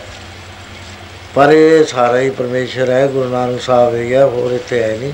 ਤੁਹਾਨੂੰ ਤਾਂ ਦਿਸਿਆ ਹੀ ਨਹੀਂ ਸ਼ੇਰ। ਇਹ ਸੰਸਾ ਉਤਰਨ ਦੀ ਬਾਤ ਹੈ ਪ੍ਰੈਕਟੀਕਲ ਬਾਤ ਹੋਇਆ ਕਰ ਗੁਰੂ ਪੂਰੇ ਨਾ ਮਿਲਨੂ ਸੋ ਠਾਕਰ ਤੁਮ ਸਰਨਾਈ ਆਇਆ। ਉਤਰ ਗਇਓ। ਮੇਰੇ ਮਨ ਕਾ ਸੰਸਾਰ ਜਬ ਤੇ ਦਰਸ਼ਨ ਪਾਇਆ। ਜਦ ਜਲਵਾ ਦੇਖ ਲਿਆ ਨਾ, ਫੇਰ ਆਨੰਦ ਵੀ ਕੋ ਕਹਿਣਾ ਹੀ ਪਿਆ। ਕਿਉਂਕਿ ਅੱਖਾਂ ਨਾਲ ਦੇਖ ਲਿਆ ਸੀ। ਫੇਰ ਭੁੱਲਣ ਦੀ ਗੱਲ ਤਾਂ ਹੈ ਹੀ ਨਹੀਂ ਸੀ। ਮਨਜ਼ੂਰ ਰਿਹਾ ਹੀ ਨਾ। ਉਹ ਰੱਬੇ ਬਣ ਗਿਆ। ਪਰ ਉੱਚੀ ਬੋਲਣ ਲੱਗ ਗਿਆ। ਸੋ ਇਸ ਤਰ੍ਹਾਂ ਦੇ ਨਾਲ ਅਸੀਂ ਸੰਗਤ ਚਾਹੁੰਦੇ ਆ ਗੱਲ ਸਮਝਣੀ ਹੈ, ਉਹਦੇ ਵਾਸਤੇ ਤਪ ਦੀ ਲੋੜ ਹੈ, ਭਜਨ ਦੀ ਲੋੜ ਹੈ। ਆ ਜਿਹੜੀ ਬੁੱਧੀ ਹੈ, ਇਹ ਬਦਲ ਜਾਣੀ ਹੈ। ਕਹੋ ਕਬੀਰ ਬੁੱਧ ਫਿਰ ਲਈ ਮੇਰੀ, ਬੁੱਧ ਬਦਲੀ ਸਿੱਧ ਪਾਈ। ਇਹ ਜਦ ਤੱਕ ਬੁੱਧੀ ਨਹੀਂ ਬਦਲਦੀ ਉਨੀ ਦੇਰ ਤੱਕ ਠੀਕ ਹੈ, ਕਰਮ ਕਰਦਾ ਤੇਰੇ ਨੇਕ ਨੇ, ਤੈਨੂੰ ਉੱਚੇ ਤੇ ਉੱਚੀ ਦਰਗਾਹ ਵਿੱਚ ਥਾਂ ਮਿਲੇਗਾ, ਉੱਚੇ ਤੇ ਉੱਚਾ ਸਵਰਗ ਮਿਲੇਗਾ, ਸੁਖ ਮਿਲੇਗਾ। ਇਹ ਨਹੀਂ ਵੀ ਕੀਤਾ ਕਿਸੇ ਦਾ ਗਵਾਵੇ ਮਹਾਰਾਜ, ਕਹਿੰਦੇ ਕਿਸੇ ਦਾ ਕੀਤਾ ਹੋਇਆ ਭੋਰਾ ਜੰਨਾ ਨਹੀਂ ਪਾ ਪਰ ਇੱਕ ਗੱਲ ਯਾਦ ਰੱਖੇ ਵੀ ਮੈਨੂੰ ਸੁਰਗਾਂ ਸਰਗਾਂ ਦੀ ਤਾਂ ਲੋੜ ਨਹੀਂ। ਲੱਖ ਸਾਲ ਰਹਿ ਕੇ ਫੇਰ ਆਉਂਗਾ ਖਬਰ ਕਹੀ ਜੀ ਦੁਨੀਆ ਹੋਵੇ? ਕਰੋੜ ਸਾਲ ਰਹਿ ਕੇ ਫੇਰ ਆ ਜਾਊਂਗਾ, ਫੇਰ ਖਬਰ ਕੀ ਹੋਵੇ, ਕਹੀ ਜੀ ਦੁਨੀਆ ਹੋਵੇ? ਨਾ, ਹੁਣ ਤਾਂ ਮੇਰੇ ਤੇ ਇਸ ਜਨਮ ਚ ਲੰਘ ਨਹੀਂ ਹੋਇਆ। ਹੈ ਪ੍ਰਭੂ, ਮੈਨੂੰ ਛੇਤੀ ਦੇ ਕੇ ਜਨਮ ਦੇ ਦੇ। ਛੇਤੀ ਦੇ ਕੇ ਕੋਈ ਮਹਾਤਮਾ ਮਿਲਾ ਦੇ ਪੂਰਨ ਆਪਣਾ ਪਿਆਰ ਵਾਲਾ। ਮੈਂ ਉਹਦੀ ਸੇਵਾ ਕਰਾਂ, ਮੈਂ ਕਰਮ, ਉਪਾਸ਼ਨਾ, ਗਿਆਨ ਵਗਾ ਕ੍ਰਿਸ਼ਨ ਮਹਾਰਾਜ ਨੂੰ ਪੁੱਛਿਆ ਵੀ ਮਹਾਰਾਜ, ਇਹ ਜਿਹੜੇ ਯੋਗ ਭ੍ਰਿਸ਼ਟ ਹੋ ਜਾਂਦੇ ਨੇ, ਇਹ ਜਾਂਦੇ ਕਿੱਥੇ ਨੇ ਯਾਰ? ਇਹਨਾਂ ਦਾ ਕੀ ਹਾਲ ਹੁੰਦਾ? ਇਹਨਾਂ ਦਾ ਤਪ ਕਿੱਥੇ ਚਲੇ ਜਾਂਦਾ? ਕਹਿੰਦੇ ਅਰਜਨ, ਇਹ ਜਿਹੜੇ ਲੋਕ ਯੋਗ ਭ੍ਰਿਸ਼ਟ ਹੋ ਜਾਂਦੇ ਨੇ, ਸਾਰੇ ਲੰਘਦੇ ਨਹੀਂ ਹੁੰਦੇ ਲੰਘਦੇ ਟਾਵੇਂ ਟਾਵੇਂ ਮੋਸਟਲੀ ਯੋਗ ਭ੍ਰਿਸ਼ਟ ਹੁੰਦੇ ਨੇ ਜਿਹੜੇ ਲੱਗੇ ਹੋਏ ਹੁੰਦੇ ਨੇ। ਵੀ ਚੱਲ ਇਥੇ ਹਰ ਮਿਲਣ ਕੋ ਵਿਚੇ ਹਟ ਕੋ ਚੀਤ। ਚਿਤਕ ਫੜ ਲਿਆ ਬਾਲ ਬੱਚਿਆਂ ਨੇ। ਰਿਸ਼ਤੇਦਾਰਾਂ ਨੇ ਫੜ ਲਿਆ, ਦੁਨੀਆ ਨੇ ਫੜ ਲਿਆ। ਚੱਲੇ ਤਾਂ ਮਿਲਣ ਸੀਗੇ, ਰਹਿ ਗਏ ਵਿਚਾਲੇ। ਕਹਿੰਦੇ ਉਹ ਉਹਨਾਂ ਦਾ ਹਾਲ ਇਹ ਹੁੰਦਾ ਵੀ ਉਹ ਸਰੀਰ ਛੱਡਣ ਤੋਂ ਬਾਅਦ ਜੇ ਉਹਨਾਂ ਦੀ ਇੱਛਾ ਇਹ ਹੋਵੇ ਨਾ, ਅੰਤ ਸਮੇਂ ਦੀ ਬਾਸ਼ਨਾ ਵੀ ਮੈਨੂੰ ਹੈ ਪ੍ਰਭੂ ਛੇਤੀ ਤੇ ਕੋਈ ਭੇਜ ਦੀ। ਮੈਂ ਤੇ ਇਹ ਜਨਮ 'ਚ ਤਾਂ ਹੋਇਆ ਕੁਛ ਨਹੀਂ ਨਾ ਇੱਕ ਜਨਮ 'ਚ ਹੁੰਦਾ ਜਨਮਦਾਰ ਜਨਮ ਲੈਣੇ ਪੈਂਦੇ। ਤਾਂ ਨੂੰ ਹੋ ਗਿਆ, ਕਹਿੰਦਾ ਮਹਾਰਾਜ, ਤੁਸੀਂ ਮੈਨੂੰ ਤਾਂ ਛੇ ਦੇ ਕੇ ਦਰਸ਼ਨ ਦੇ ਤੇ। ਆ ਤਰਲੋਚਨ ਨੇ ਮੈਨੂੰ ਇਹ ਸਰਾਪ ਆਇਆ ਇਹਨੂੰ ਤੁਸੀਂ ਦਰਸ਼ਨ ਨਹੀਂ ਦਿੰਦੇ। ਕਹੇ ਧੰਨਿਆ ਮਾਨ ਨਹੀਂ ਕਰੀਦਾ। ਮੇਰੇ ਦਰਸ਼ਨ ਵੀ ਅਸੂਲਾਂ ਨਾਲ ਹੀ ਹੁੰਦੇ ਨੇ। ਇਹ ਵੀ ਜਿਹੜਾ ਹੈਗਾ ਆ ਤੈਨੂੰ ਦਿਖਾਵਾਂ। 100 ਜਨਮ ਦਾ ਪਰਦਾ ਚੱਕਤਾ। 100 ਜਨਮ ਤੋਂ ਭਜਨ ਬੰਦਗੀ ਤਪ ਕਰ ਰਿਹਾ।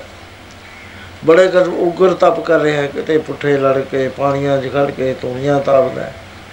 ਕਿਤੇ ਸਹਿਜ ਤਪ ਕਰ ਰਿਹਾ ਹੈ। ਕਿਤੇ ਸਤੋਗੁਣੀ ਤਪ ਕਰ ਰਿਹਾ ਹੈ। ਕਿਤੇ ਰਜੋਗੁਣੀ ਤਪ ਕਰ ਰਿਹਾ ਹੈ। ਕਿਤੇ ਤਮੋਗੁਣੀ ਤਪ ਕਰ ਰਿਹਾ ਹੈ। ਕਹਿੰਦੇ ਆ ਤੂੰ ਹੀ ਆ, ਦੇਖ ਲੈ, ਕਿੱਡੀ ਬੜੀ ਫਿਲਮ ਹੈ। ਕਹਿੰਦਾ, ਮਹਾਰਾਜ, ਇਹ ਤਾਂ 100 ਜਨਮ ਹੈ। ਕਹਿੰਦੇ, ਇੰਨਾ ਹੀ ਲੱਗਿਆ। ਉਹ ਤੇਰਾ ਪਿਛਲਾ ਪੂਰਾ ਕਰਿਆ ਹੋਇਆ ਸੀ, ਬਸ ਇੱਕ ਪੁਆਇੰਟ ਤੋਂ ਤੁਰਿਆ ਹੋਇਆ ਸੀ। ਉਹ ਪੁਆਇੰਟ ਤਾਂ ਹੁਣ ਸ਼ਰਧਾ ਦਾ ਪੂਰਾ ਕਰ ਲਿਆ ਤੇ ਗੱਲ ਸਹੀ ਹੋ ਗਈ। ਐ ਨਾ ਕਹੀਂ ਵੀ ਮੈਨੂੰ ਛੇਦੇ ਕੇ ਹੋ ਗਿਆ। ਸੋ ਅਰਜਨ ਕਹਿਣ ਨੂੰ ਕਹਿਣ ਲੱਗੇ, ਕ੍ਰਿਸ਼ਨ ਮਹਾਰਾਜ, ਕਹਿਣ ਲੱਗੇ ਅਰਜਨ ਜੇ ਤਾਂ ਉਹਦੇ ਮਨ 'ਚ ਲੋਚਾ ਹੋਵੇ, ਮੇਰੇ ਕੀਤੇ ਹੋਏ ਕਰਮਾਂ ਦਾ ਮੈਨੂੰ ਫਲ ਮਿਲ ਜੇ ਤਾਂ ਬਰਮ ਲੋਕ ਚਲੇ ਜਾਇਆ ਕਰ ਸਿੱਧਾ ਹੀ। ਉਥੇ ਜਿਹੜੇ ਸੁੱਖ ਨੇ, ਉਹ ਖਰਬਾ ਖਰਬਾ ਗੁਣਾ ਜ਼ਿਆਦੇ ਨੇ ਇਸ ਧਰਤੀ ਨਾਲ। ਬੜੀ ਦੇਰ ਤੱਕ ਹਜ਼ਾਰਾਂ ਸਾਲ, ਲੱਖਾਂ ਸਾਲ ਉਹਨਾਂ ਸੁੱਖਾਂ ਨੂੰ, ਭੋਗਾਂ ਨੂੰ ਭੋਗਦਾ ਹੈ। ਪਰ ਉਹਦਾ ਜਿਹੜਾ ਪਿਛਲਾ ਕੀਤਾ ਹੋਇਆ ਤਪ ਹੈ, ਉਹ ਨਸ਼ਟ ਨਹੀਂ ਹੁੰਦਾ। ਪਿਛਲੇ ਜਿਹੜੀ ਕੀਤੀ ਹੋਈ ਸਾਧਨਾ ਹੈ, ਉਹ ਨਸ਼ਟ ਨਹੀਂ ਹੁੰਦਾ। ਜੇ ਉਹਨੇ ਇਸ ਜਨਮ ਦੇ ਅੰਦਰ ਅਨਹਦ ਸ਼ਬਦਾਂ ਦਾ ਮੰਡਲ ਪਾਰ ਕਰ ਲਿਆ, ਪ੍ਰਕਾਸ਼ ਜਿੰਨੇ ਵੀ ਹੈਗੇ ਸਾਰੇ ਮੰਡਲ ਪਾਰ ਕਰ ਲਏ।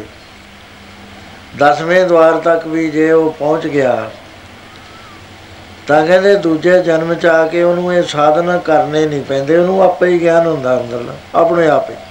ਜਦ ਕੋਈ ਗੱਲ ਕਰੂ, ਇੱਕਦਮ ਉਹ ਅਵਸਥਾ ਉਹਦੀ ਆ ਜਾਂਦੀ। ਹੈਰਾਨ ਹੁੰਦੇ ਨੇ ਲੋਕ ਵੀ ਇਹਨੇ ਤਪਤਾ ਕੋਈ ਕਰਿਆ ਨਹੀਂ, ਜਪ ਨਹੀਂ ਕਰਿਆ। ਤੇ ਇਹਨੂੰ ਗਿਆਨ ਕਿੱਥੋਂ ਆ ਗਿਆ? ਉਹ ਗਿਆਨ ਪਿਛਲਾ ਸਾਂਭਿਆ ਹੋਇਆ ਵੈਗਰੂ ਗੁਣ ਦਾ ਨਹੀਂ, ਸਟੋਰ ਵਿੱਚ ਜਮਾ ਕਰਕੇ ਰੱਖ ਦਿੰਦਾ ਸੇ ਪੈਂਟ ਸੋ। ਜਿਹੜੇ ਨੇਕ ਕੰਮ, ਕਰਮ ਕਰੇ ਨੇ, ਉਹਨਾਂ ਦੇ ਬਜ਼ਾਨੇ 'ਚ ਅਸੀਂ ਰੋਜ਼ ਕਹਿੰਦੇ ਆ ਵੀ ਪਾਠ ਕੀਤਾ ਹੋਇਆ, ਆਪਣੇ ਖਜ਼ਾਨੇ ਪ੍ਰਵਾਨ ਕਰੀ। ਉਹ ਪਏ ਰਹਿੰਦੇ ਨੇ, ਉਹਦੇ ਵਿੱਚੋਂ ਸੁੱਖ ਦੇ ਦਿੰਦਾ ਵੈਗਰੂ ਬਰਮ ਲੋਕ ਦੇ ਅੰਦਰ ਬੇਅੰਤ ਸਾਲ, ਹਜ਼ਾਰ ਸਾਲ 10000 ਲੱਖ ਸਾਲ 10 ਲੱਖ ਸਾਲ। ਇਹ ਕੋਈ ਬੰਦਾ, ਬੰਦੇਜ ਨਹੀਂ ਹੈ। ਉਹ ਫਿਰ ਇੱਥੇ ਸੰਸਾਰ ਦੇ ਵਿੱਚ ਜਦੋਂ ਆਉਂਦਾ ਜਿਹੜਾ ਉਹਨੇ ਤਜਰਬਾ ਹਾਸਲ ਕਰਿਆ, ਪੜ੍ਹਾਈ ਕਰੀ ਹੋਈ ਹੈ ਰੂਹਾਨੀ ਉਹ ਨਹੀਂ ਨਸ਼ਟ ਹੋਇਆ ਕਰਦੀ। ਉਹ ਉਸ ਵੇਲੇ ਤੋਂ ਹੀ, ਬਚਪਨ ਤੋਂ ਹੀ ਸ਼ੁਰੂ ਹੋ ਜਾਂਦੀ ਹੈ, ਲੋਕ ਹੈਰਾਨ ਹੁੰਦੇ ਨੇ। ਵੀ ਇਹ ਨਾ ਪੜਿਆ ਨਾ ਇਹ ਲਿਖਿਆ, ਵੀ ਇਹਨੂੰ ਪਹਿਲਾਂ ਕਿੱਥੋਂ ਆ ਗਿਆ ਹੈ ਉਹ ਪਹਿਲੇ ਜਨਮ ਦਾ ਯੋਗ ਭ੍ਰਿਸ਼ਟ ਹੈ। ਉਸ ਨੂੰ ਬਚਪਨ ਦੇ ਵਿੱਚ ਇਹ ਲੱਗਣ ਲੱਗ ਜਾਇਆ ਕਰਦੀ ਹੈ, ਛੋਟੇ ਜਿਹੇ ਹੁੰਦੇ ਨੇ, ਨਿੱਕੇ ਜਿਹੇ। ਉਹ ਕਹਿਣ ਲੱਗੇ, ਅਰਜਨ, ਉਹਨੂੰ ਫੇਰ ਮੁੜ ਕੇ ਤਪ ਤੁਪ ਕਰਨ ਦੀ ਲੋੜ ਨਹੀਂ ਹੈ, ਕਿਉਂਕਿ ਉਹਦੇ ਅੰਦਰ ਪਹਿਲਾਂ ਹੀ ਕਰਿਆ ਪਿਆ, ਉਹਨੂੰ ਆਪੇ ਹੀ ਪਤਾ ਲੱਗ ਜਾਂਦਾ, ਜਦ ਕੋਈ ਬਚਨ ਕਰਦਾ ਹੈ ਉਹ ਪ੍ਰਗਟ ਹੋ ਜਾਂਦਾ, ਉਹ ਰੁਕਿਆ ਹੋਇਆ ਕਿੱਥੇ ਸੀ? ਕਹਿੰਦੇ, ਗਿਆਨ ਵਿੱਚ ਰੁਕਿਆ ਸੀ, ਆਖਰੀ ਮੰਜ਼ਲ 'ਚ। ਆਖਰੀ ਮੰਗਲ ਮੰਜ਼ਲ 'ਚ ਉਹਦੇ ਮਨ ਨੇ ਅਜੇ ਮੰਨਿਆ ਨਹੀਂ ਸੀ। ਜਲਵਾ ਨਹੀਂ ਸੀ ਦੇਖਿਆ, ਆਤਮ ਸਾਖਸ਼ਾਤਕਾਰ ਨਹੀਂ ਸੀ ਹੋਇਆ। ਗੱਲਾਂ ਨਾਲ ਤਾਂ ਉਹ ਜਾਣ ਗਿਆ ਸੀ, ਲੇਕਿਨ ਸਾਖਸ਼ਾਤਕਾਰ ਨਾ ਹੋਣ ਕਰਕੇ ਉਹ ਆਖਰੀ ਪੁਆਇੰਟ ਤੇ ਖੜਾ ਸੀ, ਬਾਲ ਜਿੰਨਾ ਹੀ ਫ਼ਰਕ ਸੀ ਜਿਹਨੂੰ ਕ੍ਰਾਸ ਕਰਨਾ ਸੀ। ਉਹ ਨਹੀਂ ਕਰ ਸਕਿਆ 10-10 ਜਨਮ ਨਹੀਂ ਹੁੰਦਾ ਇਹ। ਇਹ ਤਾਂ ਬਹੁਤ ਹੀ ਔਖਾ ਹੈ ਸਾਧ ਸਿੰਘ ਜੀ। ਗੁਰੂ ਸਾਹਿਬ ਪ੍ਰਗਟ ਕਰਦੇ ਨੇ। ਬਰਮ ਦੀ ਸੇ ਬਰਮ ਸੁਣੀਏ, ਏਕ ਏਕ ਬਖਾਣੀਏ ਆਤਮ ਸਾਰਾ ਕਰਨਹਾਰਾ ਪ੍ਰਭ ਬਿਨਾ ਨਹੀਂ ਜਾ ਇਹ ਲੈਕਚਰ ਦੇਣ ਵੇਲੇ ਆ ਜਾਏਗਾ। ਉਹਦੇ ਮਾੜਾ ਮੋਟਾ ਆ ਜਾਏਗਾ। ਲੇਕਿਨ ਪ੍ਰਤੱਖ ਰੂਪ ਵਿੱਚ ਇਹ ਪ੍ਰਗਟ ਨਹੀਂ ਹੁੰਦਾ। ਇਹ ਕਿਸੇ ਕੋਟ ਮੇ ਨਾਨਕ ਕੋ ਨਾਰਾਇਣ ਦੇ ਚੀਤ ਕਰੋੜਾਂ ਬੰਦਿਆਂ ਚੋਂ ਇੱਕ ਸ਼ਾਇਦ ਲੱਭ ਜੇ ਲੱਭ ਜੇ ਨਹੀਂ ਤਾਂ ਇੱਥੇ ਸਾਰਾ ਰੌਲਾ ਗਾਲਾ ਮਾਇਆ ਦਾ ਹੀ ਆ ਹਉਮੈ ਦਾ ਝਗਣਾ ਚਾਹ ਇਸ ਕਰਕੇ ਬੜੀ ਸਾਨੂੰ ਮੁਸ਼ਕਲ ਹੋ ਗਈ। ਪਰ ਇੰਨਾ ਹੋ ਗਿਆ ਵੀ ਸਾਨੂੰ ਗੁਰੂ ਪੂਰਾ ਮਿਲ ਗਿਆ, ਗੁਰੂ ਗ੍ਰੰਥ ਸਾਹਿਬ। ਇਹਦੇ ਹੁੰਦੇ ਲਾਈਟ ਨਹੀਂ ਸਾਡੀ ਮੁੱਕਦੀ।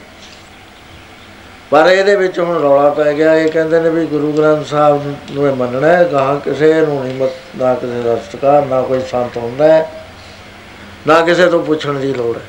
ਉਹ ਕਹਿੰਦੇ ਤੂੰ ਸੰਤਾਂ ਕੋਲ ਜਾ। ਉੱਥੇ ਜਾ ਕੇ ਹੀ ਤੇਰਾ ਕੰਮ ਬਣਨਾ ਮੇਰਾ ਰੂਪ ਨੇ ਉਹ ਦਾਸ ਆਨੰਦ ਮੇਰੋ ਨਿਜ ਰੂਪ। ਜਿਹੜੇ ਮੇਰੇ ਬਣੇ ਹੋਏ ਨੇ, ਉਹਨਾਂ ਦੇ ਕੋਲ ਜਾ। ਖਾਲਸਾ ਮੇਰੋ ਰੂਪ ਹੈ ਖਾਸ, ਖਾਲਸੇ ਮੈਂ ਹਾਂ, ਕਰੋ ਨਵਾਜ਼ ਜਿਹੜਾ ਖਾਲਸਾ ਹੈ, ਉਹਦੀ ਪਦਵੀ ਕਿਹਦੀ ਹੈ? ਕਹਿੰਦੇ ਖਾਲਸਾ ਮੇਰਾ ਸਤਗੁਰ ਪੂਰਾ। ਉਹ ਪੂਰਾ ਸਤਗੁਰੂ ਹੈ। ਹੈ ਕੌਣ ਉਹ? ਆਤਮ ਰਸ ਜੇ ਜਾਨੀ ਸੋ ਹੈ ਖਾਲਸ ਦੇਵ। ਬ੍ਰਹਮ ਹੈ ਮੋਹ ਹੈ ਤਾਸ ਮੈਂ ਰੰਚਕ ਨਹੀਂ ਤੇ ਮੇਰੇ ਵਿੱਚ ਤੇ ਖਾਲਸੇ ਵਿੱਚ ਤੇ ਵੈਗੁਰੂ ਦੇ ਵਿੱਚ ਕੋਈ ਭੇਦ ਨਹੀਂ। ਉਹਨੂੰ ਸੰਤ ਕਹਿ ਲੋ ਭਗਤ ਕਹਿ ਲੋ ਗੁਰਸਿੱਖ ਕਹਿ ਲੋ ਗੁਰਮੁਖ ਕਹਿ ਲੋ ਕੋਈ ਹੋਰ ਨਾਮ ਦੇ ਦੋ ਜਿਹੜਾ ਵੀ ਦੇਣਾ, ਉਹ ਤਾਂ ਪਦਵੀ ਹੈ। ਕਣਕ ਨੂੰ ਚਾਹੇ ਕਣਕ ਕਹਿ ਲੋ ਚਾਹੇ ਵੀਟ ਕਹਿ ਲੋ ਚਾਹੇ ਗੰਦਮ ਕਹਿ ਲੋ ਚਾਹੇ ਗੇਹੂੰ ਕਹਿ ਲੋ ਜਾਂ ਕੋਈ ਹੋਰ ਨਾਮ ਰੱਖ ਲੋ ਉਹ ਕਣਕ ਦਾ ਕਣਕ ਹੀ ਹੈ। ਪ੍ਰਾਇ ਗੱਲਾਂ ਸਮਝਣ ਵਾਲੀਆਂ ਨੇ ਸਾਡੇ। ਪਿਛਲੇ ਜਿਹੜੇ ਕੀਤੇ ਹੋਏ ਕਰਮ ਨੇ, ਉਹਦਾ ਫਲ ਬਚਪਨ 'ਚ ਹੋ ਜਾਂਦਾ ਹੈ। ਗੁਰੂ ਦਸਵੇਂ ਪਾਤਸ਼ਾਹ ਦੇ ਕੋਲ ਸੰਗਤਾਂ ਹਮ ਹਮਾ ਕੇ ਵਿਸਾਖੀ ਨੂੰ ਪਹੁੰਚ ਰਹੀਆਂ। ਇੱਕ ਦੂਰ ਦੇਸ਼ ਤੋਂ ਸੰਗਤ ਆਈ। ਮਹਾਰਾਜ ਜੀ ਦਾ ਦੀਵਾਨ ਲੱਗਿਆ ਹੋਇਆ ਹੈ। ਕੀਰਤਨ ਹੋ ਰਿਹਾ ਹੈ। ਉਪਰੰਤ ਗੁਰੂ ਦਸ਼ਮੇਸ਼ ਪਿਤਾ ਜੀ ਨੇ ਆਪਣੇ ਬੁਖਾਰ ਬਿੰਦ ਤੋਂ ਅਤ ਉੱਚੇ ਬਚਨ ਸੁਣਾਉਣੇ ਸ਼ੁਰੂ ਕੀਤੇ। ਦੀਵਾਨ ਦੀ ਸਮਾਪਤੀ ਹੋਈ ਥੋੜੇ ਦੇਰ ਗੁਰੂ ਮਹਾਰਾਜ ਬੈਠੇ। ਤਾਂ ਇੱਕ ਜੋੜਾ ਪਤੀ ਪਤਨੀ, ਗੁਰੂ ਮਹਾਰਾਜ ਦੇ ਹਜ਼ੂਰ ਗਲ 'ਚ ਪੱਲਾ ਪਾ ਕੇ ਬੜੀ ਉਹ ਸ਼ਰਧਾ ਨਾਲ ਨਮਸਕਾਰ ਕਰਕੇ ਖੜੇ ਹੋ ਗਏ। ਗੁਰੂ ਮਹਾਰਾਜ ਨੇ ਦੇਖਿਆ ਵੀ ਕੋਈ ਅਸਲੀ ਬੰਦੇ ਨੇ, ਕੋਈ ਵੱਡੀ ਚੀਜ਼ ਚਾਹੁੰਦੇ ਨੇ ਇਹ। ਉਸ ਵੇਲੇ ਮਹਾਰਾਜ ਨੇ ਕਿਹਾ, ਕਿਉਂ ਗੁਰਸਿੱਖੋ ਕੀ ਗੱਲ ਹੈ? ਕਹਿੰਦੇ, ਸੱਚੇ ਪਾਤਸ਼ਾਹ, ਆਪ ਜੀ ਦੀ ਬਖਸ਼ਿਸ਼ ਦੇ ਨਾਲ ਸਾਡੇ ਘਰ ਇੱਕ ਪੁੱਤਰ ਹੋਇਆ। ਸਮੇਂ ਦੇ ਰਿਵਾਜ ਦੇ ਮੁਤਾਬਕ ਅਸੀਂ ਛੋਟੀ ਉਮਰ 'ਚ 12 ਚ ਸਾਲ ਦੇ ਦਾ ਵਿਆਹ ਕਰ ਦਿੱਤਾ। ਹੁਣ ਉਹ 18 ਸਾਲ ਦਾ ਹੋ ਗਿਆ। ਬੜਾ ਸੋਹਣਾ ਖਾਨਦਾਨ ਹੈ, ਬੜੇ ਸ਼ਰੀਫ ਬੰਦੇ ਨੇ, ਜਿੱਥੇ ਲੜਕੀ ਦਾ, ਲੜਕੇ ਨੂੰ ਇਸ ਨੂੰ ਵਿਆਹਿਆ। ਔਰ ਲੜਕੀ ਸੱਚੇ ਪਾਤਸ਼ਾਹ ਬਹੁਤ ਹੀ ਸੁਥਰੀ ਹੈ। ਮਰਿਆਦਾ ਪੁਰਸ਼ੋਤਮ ਹੈ ਉਹਨੂੰ ਪਤਾ ਹੈ ਵੀ ਮਾਂ-ਬਾਪ ਦਾ ਮੈਂ ਸੱਸ ਸਹੁਰੇ ਦਾ ਕਿਵੇਂ ਆਦਰ ਕਰਨਾ ਹੈ, ਕਿਵੇਂ ਮੈਂ ਇਹਨਾਂ ਦੇ ਪਰਿਵਾਰ ਨਾਲ ਵਰਤਣਾ ਹੈ, ਕਿਸੇ ਤਰ੍ਹਾਂ ਮੈਂ ਭਾਈਚਾਰੇ ਵਿੱਚ ਆਪਣੇ ਨਿਯਮਾਂ ਨੂੰ ਕਾਇਮ ਰੱਖਦੀ ਹੋਈ ਨੇ, ਇੱਜ਼ਤ ਪ੍ਰਾਪਤ ਕਰਨੀ ਕੋਈ ਨੁਕਸ ਨਹੀਂ ਪਾਤਸ਼ਾਹ। ਅਸੀਂ ਇਸ ਨੂੰ ਬਹੁਤ ਜ਼ੋਰ ਲਾ ਰਹੇ ਹਾਂ ਵੀ ਤੂੰ ਭਾਈ ਗ੍ਰਸਤੀ ਹੋ ਗਿਆ। ਤੇ ਉਹ ਲੜਕੀ ਨਾਲ ਬੋਲ ਕਹਿੰਦੇ, ਨਾ, ਮਹਾਰਾਜ, ਸਾਡਾ ਕਿਹਾ ਨਹੀਂ ਮੰਨਦਾ। ਸਾਨੂੰ ਵੀ ਨਹੀਂ ਬੁਲਾਉਂਦਾ ਤੇ ਉਹਨੂੰ ਵੀ ਨਹੀਂ ਬੁਲਾਉਂਦਾ। ਕਹਿੰਦੇ, ਕੀ ਕਰਦਾ? ਹੈ ਕਹਿੰਦੇ, ਮਹਾਰਾਜ, ਚੁੱਪ ਕਰਕੇ ਬੈਠਾ ਰਹਿੰਦਾ ਪਤਾ ਨਹੀਂ ਭਜਨ ਕਰਦਾ ਹੈ, ਪਤਾ ਨਹੀਂ ਕੀ ਕਰਦਾ ਹੈ। ਜਦ ਅਸੀਂ ਜ਼ਿਆਦਾ ਕਹਿੰਦੇ ਆ ਤਾਂ ਉਹ ਕਹਿ ਦਿੰਦਾ ਵੀ, ਮੈਂ ਘਰ ਛੱਡ ਕੇ ਚਲੇ ਜਾਣਾ ਹੈ। ਜੇ ਮੈਨੂੰ ਤੁਸੀਂ ਤੰਗ ਕਰਿਆ ਤੇ ਫਿਰ ਮੈਂ ਵਾਪਸ ਨਹੀਂ ਆਉਣਾ। ਜਵਾਨ ਹੈ ਮਹਾਰਾਜ, ਕਮਜ਼ੋਰ ਨਹੀਂ ਹੈ। ਪੂਰੇ ਬਲ ਵਾਲਾ ਹੈ। ਮਹਾਰਾਜ ਕਹਿੰਦੇ, ਇਹ ਜਿਹਾ ਬੱਚਾ ਸਾਨੂੰ ਲਿਆਓ ਸਾਡੇ ਕੋਲ। ਮਹਾਰਾਜ ਜੀ ਦੇ ਪਾਸ ਆਇਆ ਚਰਨਾਂ ਤੇ ਨਮਸਕਾਰ ਕਰੀ। ਮਹਾਰਾਜ ਕਹਿੰਦੇ, ਕਿਉਂ ਨਹੀਂ ਗਰਾ ਇਹ ਤੂੰ ਕੀ ਬਤੀਰਾ ਅਖਤਿਆਰ ਕਰਿਆ ਹੋਇਆ ਘਰ 'ਚ? ਸ਼ਾਦੀ ਤੇਰੀ ਹੋਈ ਹੋਈ ਹੈ ਨੌਜਵਾਨ ਹੈ ਤੂੰ। ਨਾ ਕੋਈ ਤੂੰ ਕੰਮ ਕਰਦਾ ਹੈ ਨਾ ਆਪਣੇ ਪਰਿਵਾਰ ਦੇ ਵਿੱਚ ਗ੍ਰਸਤੀ ਜੀਵਨ ਦੇ ਅੰਦਰ ਦਾਖਲ ਹੁੰਦਾ। ਹੈ। ਕਹਿਣ ਲੱਗਿਆ ਸੱਚੇ ਪਾਤਸ਼ਾਹ, ਇਹ ਤਾਂ ਗੱਲ ਕੋਈ ਨਹੀਂ ਹੈ। ਪਰ ਇਹ ਹੈ ਵੀ ਮੈਂ ਤੇਰੀ ਬਾਣੀ ਪੜ੍ਹੀ ਹੈ। ਉਹਨੇ ਮੇਰੇ ਅੰਦਰ ਘਾਹ ਪਾ ਦਿੱਤਾ। ਮਹਾਰਾਜ ਇਸ ਤਰ੍ਹਾਂ ਨਾਲ ਉਹਦੇ ਨਾਲ ਟਾਕ ਕਰਦੇ ਨੇ।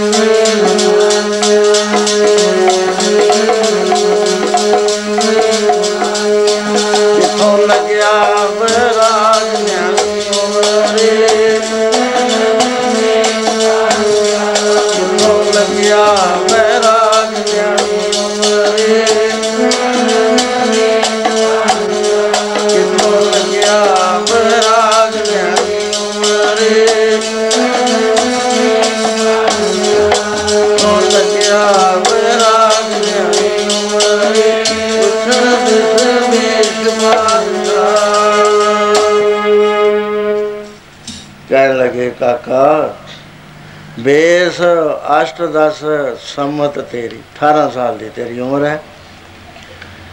ਲਖਿਅਤ ਕਉ ਸਭ ਜਾਚ ਇਸ ਵੇਰੀ। ਭੋਗ ਭੋਗ ਜਿਹਨੂੰ ਬਿਰਧ ਹੋਏ, ਤਿਨੋਂ ਵਿਰਾਗ ਨਾ ਉਪਜਿਤ ਕੋਈ। ਬਿਰਧ ਹੋ ਗਏ, ਭੋਗ ਭੋਗ ਕੇ। ਉਹਨਾਂ ਦੇ ਮਨ ਵਿੱਚ ਵਿਰਾਗ ਨਹੀਂ ਉਪਜਿਆ, ਤੇਰੀ ਤਾਂ ਜੇ ਖਾਣ ਪੀਣ ਦੀ ਰੁੱਤ ਹੈ, ਤੇ ਤੈਨੂੰ ਵਿਰਾਗ ਕਿੱਥੋਂ ਹੋ ਗਿਆ? ਕਹਿਣ ਲੱਗਿਆ ਸੱਚੇ ਪਾਤਸ਼ਾਹ। ਇਹ ਆਪੇ ਜਾਣਦੇ। ਕਿਉਂਕਿ ਤੇਰੀ ਜੋ ਬਾਣੀ ਹੈ, ਇਹ ਜਿਉਂਦੀ ਜਾਗਦੀ ਹੈ। ਕੋਈ ਐਵੇਂ ਨਹੀਂ ਹੈ ਕਿ ਪੜ ਲਓ।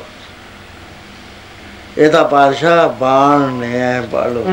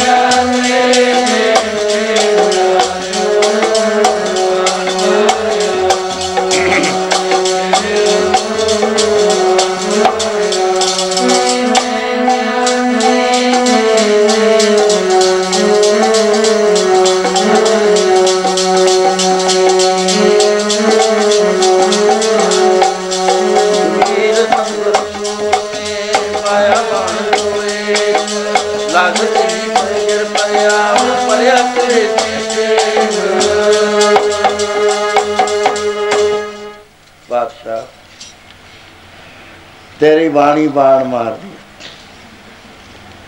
ਗੁਰੂ ਰੂਪ ਹੋ ਕੇ ਬਾਣੀ ਦਾ ਰੂਪ ਧਾਰ ਕੇ ਤੂੰ ਬਾਣ ਮਾਰਦਾ ਹੈ। ਪਾਤਸ਼ਾਹ, ਮੈਂ ਇੱਕ ਦਿਨ ਬਾਣੀ ਤਾਂ ਮੈਂ ਰੋਜ਼ ਪੜ੍ਹਦਾ ਸੀ, ਪਰ ਇੱਕ ਦਿਨ ਮੈਂ ਬਹੁਤ ਧਿਆਨ ਨਾਲ ਪੜ੍ਹਦਾ ਸੀ। ਬਾਣੀ ਦਾ ਰੂਪ ਇਹ ਹੋਇਆ ਹੋਇਆ ਸੀ ਮੈਂ। ਪਾਸ਼ਾ ਆਨੰਦ ਸਾਹਿਬ ਪੜ੍ਹਦੇ ਹੋਏ ਜਦ ਮੈਂ ਇਸ ਤੁਕ ਤੇ ਪਹੁੰਚਿਆ, ਇਹ ਮਨ ਮੇਰਿਆ, ਤੂੰ ਸਦਾ ਸੱਚ ਸੰਭਾਲੇ। ਇੱਕ ਟੰਬ ਤੂੰ ਜੇ ਦੇਖਦਾ, ਚੱਲੇ ਨਹੀਂ ਤੇਰੇ ਨਾਲ। ਸਾਥ ਤੇਰੇ ਚੱਲਾ ਨਹੀਂ, ਤਿਸ ਨਾਲ ਕਿਉਂ ਚਿਤ ਲਾਈਆ? ਐਸਾ ਕੰਮ ਬੋਲੇ ਨਾ ਕੀਚੈ, ਜਿਤ ਅੰਤ ਪਛੋਤਾਈ ਸਤਿਗੁਰ ਕਾ ਉਪਦੇਸ਼ ਸੁਣ, ਤੂੰ ਹੋਵੇ ਤੇਰੇ ਨਾਲ। ਕਹੇ ਨਾਨਕ ਮਨ ਪਿਆਰੇ, ਤੂੰ ਸਦਾ ਸੱਚ ਸੁਣਾ ਪਾਸ਼ਾ ਮੇ ਤੇ ਕਹਾਣੀ ਨੰਦ ਸਾਫੇ ਪੜ ਰਿਹਾ। ਰੋਈ ਗਿਆ ਮੈਂ, ਰੋਈ ਗਿਆ। ਜਦ ਮੈਂ ਪੜਾ ਮੈਂ ਤੋਂ ਤੂੰ ਕਹਾ ਤੋਂ ਆਵੇ। ਮੇਰੇ ਸਾਹਮਣੇ ਸਾਖਸ਼ਾਤਕਾਰ ਹੋ ਗਈ ਬਾਣੀ। ਮੈਂ ਕੀ ਦੇਖਦਾ, ਜਿਵੇਂ ਪਾਣੀ ਨਦੀ ਚੱਲ ਰਹੀ ਹੈ। ਉਹ ਕਿਸੇ ਥਾਂ ਤੋਂ ਰੇਤਾ ਚੱਕ ਲੈਂਦੀ ਹੈ, ਕਿਸੇ ਥਾਂ ਛੱਡ ਦਿੰਦੀ ਹੈ, ਉਥੋਂ ਹੋਰ ਚੱਕ ਲੈਂਦੀ ਹੈ, ਉਹਨੂੰ ਅੱਗੇ ਚੱਲ ਚਲਾਉਂਦੀ ਤੇ ਮੈਂ ਦੇਖਦਾ ਵੀ ਇਹ ਸੰਜੋਗ ਤੇ ਵਿਜੋਗ ਦੀ ਖੇਲ ਹੋ ਰਹੀ ਹੈ ਜੀਵ ਆਉਂਦੇ ਨੇ। ਇਕੱਠੇ ਹੋ ਜਾਂਦੇ ਨੇ, ਹੁਕਮ ਹੋ ਜਾਂਦਾ ਅੱਡ ਅੱਡ ਹੋ ਜਾਂਦੇ। ਫਿਰ ਕੋਈ ਕਿਸੇ ਨੂੰ ਮਿਲਦਾ ਨਹੀਂ, ਨਾ ਕੋਈ ਜਾਣ, ਨਾ ਕੋਈ ਪਛਾਣ। ਐਵੇਂ ਝੂਠੀ ਕਲਪਨਾ ਕਰਦਾ ਰਹਿੰਦਾ, ਹਰ ਵਕਤ, ਮੇਰਾ ਫਲਾਣਾ ਮੇਰਾ ਫਲਾਣਾ ਮੇਰਾ ਫਲਾਣਾ। ਉਹਦੇ ਨਾਲ ਸਾਰਾ ਜੀਵਨ ਬਰਬਾਦ ਕਰ ਲੈਂਦਾ ਆਪਣਾ। ਗੱਲ ਕੋਈ ਨਹੀਂ ਬਣਦੀ, ਜਿਹੜਾ ਚਲੇ ਗਿਆ ਮੁੜ ਕੇ ਆਉਂਦਾ ਹੀ ਐਵੇਂ ਹੀ ਸਮਾਂ ਨਸ਼ਟ ਕਰਦਾ ਮੈਨੂੰ ਦ੍ਰਿੜ ਹੋ ਗਿਆ ਵੀ ਇਹ ਤਾਂ ਸੰਜੋਗ ਵਿਜੋਗ ਦੀ ਕਾਰ ਚੱਲ ਰਹੀ ਹੈ। ਕੋਈ ਮਿਲ ਜਾਂਦੇ ਨੇ, ਕੋਈ ਵਿਛੜ ਜਾਂਦੇ ਨੇ, ਪਾਤਸ਼ਾਹ, ਕਿਸ਼ਤੀ ਦੇਖੀ ਮੈਂ। ਮੈਂ ਦੇਖਿਆ ਬੜੇ ਬੰਦੇ ਸਵਾਰ ਹੋ ਕੇ ਆ ਰਹੇ ਨੇ, ਜਦੋਂ ਕੰਢੇ ਤੇ ਆ ਗਏ ਕੋਈ ਇੱਧਰ ਨੂੰ ਚਲੇਗਾ, ਕੋਈ ਇੱਧਰ ਨੂੰ ਚਲੇਗਾ, ਕੋਈ ਇੱਧਰ ਨੂੰ। ਆਈ ਹਾਲ ਕੁਟੰਬਦਾ ਹੈ। ਕਿਨਾਰੇ ਆ ਗਏ, ਵਿਛੜ ਗਏ ਸਾਰੇ, ਮੁੜ ਕੇ ਕੋਈ ਨਹੀਂ ਮਿਲਦਾ। ਜੀਵ ਜੀ ਮੂਏ ਮੂਏ ਫਿਰ ਜੀਵੇ। ਜੁੜ ਜੁੜ ਵਿਛੜੇ, ਵਿਛੜ ਵਿਛੜ ਜੁੜੇ। ਜੁੜ ਜਾਂਦੇ ਨੇ, ਵਿਛੜ ਜਾਂਦੇ ਆ, ਜੁੜ ਜਾਂਦੇ ਨੇ, ਵਿਛੜ ਜਾਂਦੇ ਆ, ਫੇਰ ਕਿਹਦਾ ਮੇਲ ਕਿਹਦੇ ਨਾਲ ਹੁੰਦਾ ਹੈ? ਕੋਈ ਸੰਸਾਰ ਤੇ ਆਇਆ ਹੀ ਨਹੀਂ ਹੈ। ਬੜੇ ਬੜੇ ਮਹਾਪੁਰਸ਼ ਹੋ ਗਏ, ਉਹ ਵੀ ਬਾਦਸ਼ਾਹ ਚਲੇ ਗਏ। ਪੰਛੀਆਂ ਨੂੰ ਮੈਂ ਦੇਖਦਾ, ਆਉਂਦੇ ਨੇ, ਉੜ ਕੇ ਆਉਂਦੇ ਨੇ। ਇੱਕ ਦਰਖਤ ਦੇ ਉੱਤੇ ਇਕੱਠੇ ਹੋ ਜਾਂਦੇ ਨੇ, ਬੜੇ ਸੋਹਣੇ ਗਾਉਣ ਗਾਉਂਦੇ ਨੇ, ਇਕੱਠੇ ਰੋ ਬੋਲਦੇ ਨੇ। ਅੰਮ੍ਰਿਤ ਵੇਲਾ ਹੁੰਦਾ ਹੈ ਤੇ ਉਸੇ ਵੇਲੇ ਕੋਈ ਇੱਧਰ ਨੂੰ ਜਾ ਰਿਹਾ ਹੈ ਕੋਈ ਇੱਧਰ ਨੂੰ ਜਾ ਰਿਹਾ ਹੈ ਕੋਈ ਇੱਧਰ ਨੂੰ ਜਾ ਰਿਹਾ। ਫੇਰ ਮੁੜ ਕੇ ਮਿਲਦੇ ਆ ਕਿ ਨਹੀਂ ਮਿਲਦੇ ਵਹਿਰੂ ਜਾਣੇ। ਬਿਰਛਾ ਹੇਠ ਸਭ ਜੰਤ ਇਕੱਠੇ। ਇੱਕ ਤਤੇ, ਇੱਕ ਬੋਲਣ ਵਿੱਚ। ਅਸਤਾ ਦੋਤ ਪਿਆ ਉੱਠ ਚੱਲੇ ਜਿਉਂ ਜਿਉਂ ਔਰ ਬਿਹਾਰੀਆਂ ਸੋ ਇਹ ਚਿੱਤ ਵੈਗਰੂ ਨਾਲ ਲੱਗੇ, ਤਾਂ ਦਾ ਸਕਾਰਥ ਹੈ ਇਹ ਦੁਨੀਆ ਦੇ ਨਾਲ ਲੱਗਿਆ। ਫਿਰ ਤੇਰੀ ਮੈਂ ਬਾਣੀ ਪੜਦਾ ਉਹ ਕਹਿੰਦੇ ਨੇ ਵੀ ਜਿੱਥੇ ਸੰਬੰਧੀ ਕੋਈ ਵੀ ਨਹੀਂ ਜਾਣਾ, ਤੂੰ ਇਹਨਾਂ ਦੇ ਨਾਲ ਪਿਆਰ ਪਾ ਪਾ ਕੇ ਔਖਾ ਹੁੰਦਾ ਤੇ ਜੇ ਪਿਆਰ ਪਾਉਣਾ ਬੈਗਰੂ ਨਾਲ ਪਾ ਲੈ ਜਦ ਬੈਗਰੂ ਨਾਲ ਪੈ ਗਿਆ, ਫਿਰ ਸਾਰਿਆਂ ਨਾਲ ਹੀ ਪੈ ਜਾਂਦਾ। ਕਿਉਂਕਿ ਬੈਗਰੂ ਨਾਲ ਪਿਆਰ ਪਿਆ ਬੈਗਰੂ ਨੇ ਆਪਣਾ ਰੂਪ ਦਿਖਾਉਣਾ। ਫਿਰ ਤਾਂ ਉਹ ਸਾਰੇ ਹੀ ਪਿਆਰ ਬੈਗਰੂ ਦਾ ਰੂਪ ਨਜ਼ਰ ਆ ਜਾਂਦਾ। ਜੈ ਮਾਤ ਪਿਤਾ ਸੁਤ ਮੀਤ ਨਾ ਵਾਈ ਮਨੁਆ ਨਾਮ ਤੇਰੇ ਸੰਗ ਸੁਣਾਈ ਜੈ ਮਹਾ ਬਿਆਨ ਦੂਤ ਜਮ ਜਲਾਈ, ਤਾਂ ਕੇਵਲ ਨਾਮ ਸੰਗ ਤੇਰੇ ਕਰ। ਮਹਾਰਾਜ, ਨਾਮ ਨੇ ਤਾਂ ਸਹਾਇਤਾ ਕਰਨੀ ਹੈ, ਇਹ ਜਿਹੜਾ ਪਰਿਵਾਰ ਹੈ, ਕਿੰਨਾ ਸਪਸ਼ਟ ਲਿਖਿਆ ਹੈ, ਇਹ ਮਨ ਪਿਆਰਿਆ, ਤੂੰ ਸਦਾ ਸੱਚ ਸੁਣਾ ਤੂੰ ਹਰ ਵਕਤ ਵੈਗਰੂ ਦੀ ਸੰਭਾਲ ਕਰ। ਇਹਨੇ ਤੇਰੇ ਨਾਲ ਨਿਭਣਾ। ਇਹ ਜਿਹੜੇ ਕੰਮ 'ਚ ਤੂੰ ਪੈ ਗਿਆ ਨਾ, ਨਾਮ ਵੀ ਤੇਰਾ ਜਾਂਦਾ ਰਿਹਾ, ਨਿਤਨੇਮ ਵੀ ਜਾਂਦਾ ਰਿਹਾ। ਪਿਆਰ ਵੀ ਜਾਂਦਾ ਰਿਹਾ, ਸੰਤ ਸੇਵਾ ਵੀ ਜਾਂਦੀ ਰਹੀ, ਗੁਰੂ ਦੀ ਸੇਵਾ ਵੀ ਜਾਂਦੀ ਰਹੀ। ਸਤਸੰਗ ਦੇ ਵਿੱਚ ਵੀ ਤੂੰ ਪਹੁੰਚ ਨਾ ਸਕਿਆ। ਕਿਉਂ ਨਾ ਪਹੁੰਚ ਗਿਆ ਕਿ ਕਟੰਬ ਦੇ ਵਿੱਚ ਕਟੰਬ ਦੇ ਕੰਮਾਂ ਦੇ ਵਿੱਚ ਇੰਨਾ ਪਰਚ ਗਿਆ, ਤੈਨੂੰ ਟਾਈਮ ਹੀ ਨਹੀਂ ਆਇਆ ਕਟੰਬ ਤੂੰ ਜੇ ਦੇਖਦਾ ਚਲੇ ਨਹੀਂ ਤੇਰੇ ਨਾਲ, ਇਹਨਾਂ ਚੋਂ ਤਾਂ ਇੱਕ ਨੇ ਵੀ ਨਹੀਂ ਤੇਰੇ ਨਾਲ ਜਾਣਾ। ਉਥੇ ਹੱਥ ਨਾ ਉਪੜੇ ਕੂਕ ਨਾ ਸੁਣੀਆਂ, ਪੁਕਾਰ। ਉੱਥੇ ਕੌਣ ਪਹੁੰਚਦਾ ਹੈ? ਕਹਿੰਦੇ ਉੱਥੇ ਸਤਗੁਰ ਬੇਲੀ ਹੋਵੇ। ਕੱਢ ਲੈ ਅੰਤੀ ਵਾਰ। ਨਾਨਕ ਕਚੜਿਆਂ ਸੋ ਤੋੜ ਟੂਣ ਸੱਜਣ ਸੰਤ ਪੱਕਿਆ। ਉਹ ਜੀਵ ਦੇ ਵਿਛੜੇ, ਉਹ ਮੋਇਆ ਨਾ ਜਾਈ ਛੋ। ਜਿਹੜਾ ਮਰਿਆਂ ਤੋਂ ਬਾਅਦ ਰਾ- ਸਾਥ ਦ- ਨਿਭਾਉਂਦਾ ਹੈ ਪਾਤਸ਼ਾਹ ਫਿਰ ਮੇਰਾ, ਮੈਨੂੰ ਵਿਰਾਗ ਹੋ ਗਿਆ। ਕੰਡਾ ਬੰਦਾ ਮੈਂ ਕੀ ਬੋਲਾਂ ਇਹਨਾਂ ਨਾਲ? ਜੇ ਬੋਲਦਾ ਹੈ ਮੋਹਦੇ ਨੇ, ਭੁਲਾਉਂਦੇ ਨੇ। ਤੇ ਆ ਤੇਰਾ ਫਰਮਾਨ ਹੈ ਸਾਹ ਤੇਰੇ ਚੱਲੇ ਨਹੀਂ ਤਿਸ ਨਾਲ, ਕਿਉਂ ਚਿਤ ਲਾਈਏ? ਹੁਣ ਜਦ ਤੁਸੀਂ ਕਹਿੰਦੇ ਹੋ, ਪੁੱਛਦੇ ਹੋ ਵੀ ਤੇਰੇ ਨਾਲ ਤਾਂ ਇਹਨਾਂ ਨੇ ਜਾਣਾ ਨੇ, ਵੀ ਚਿੱਤ ਕਿਉਂ ਲਾਉਣਾ ਤੂੰ ਇਹਨਾਂ ਨਾਲ? ਕਿਉਂ ਖਪਦਾ ਹੈ? ਤੂੰ ਤਾਂ ਆਇਆ ਸੀ ਇਹ ਸੰਸਾਰ ਦੇ ਅੰਦਰ। ਇਹੋ ਤੇਰੀ ਬਾਰੀ ਹੈ।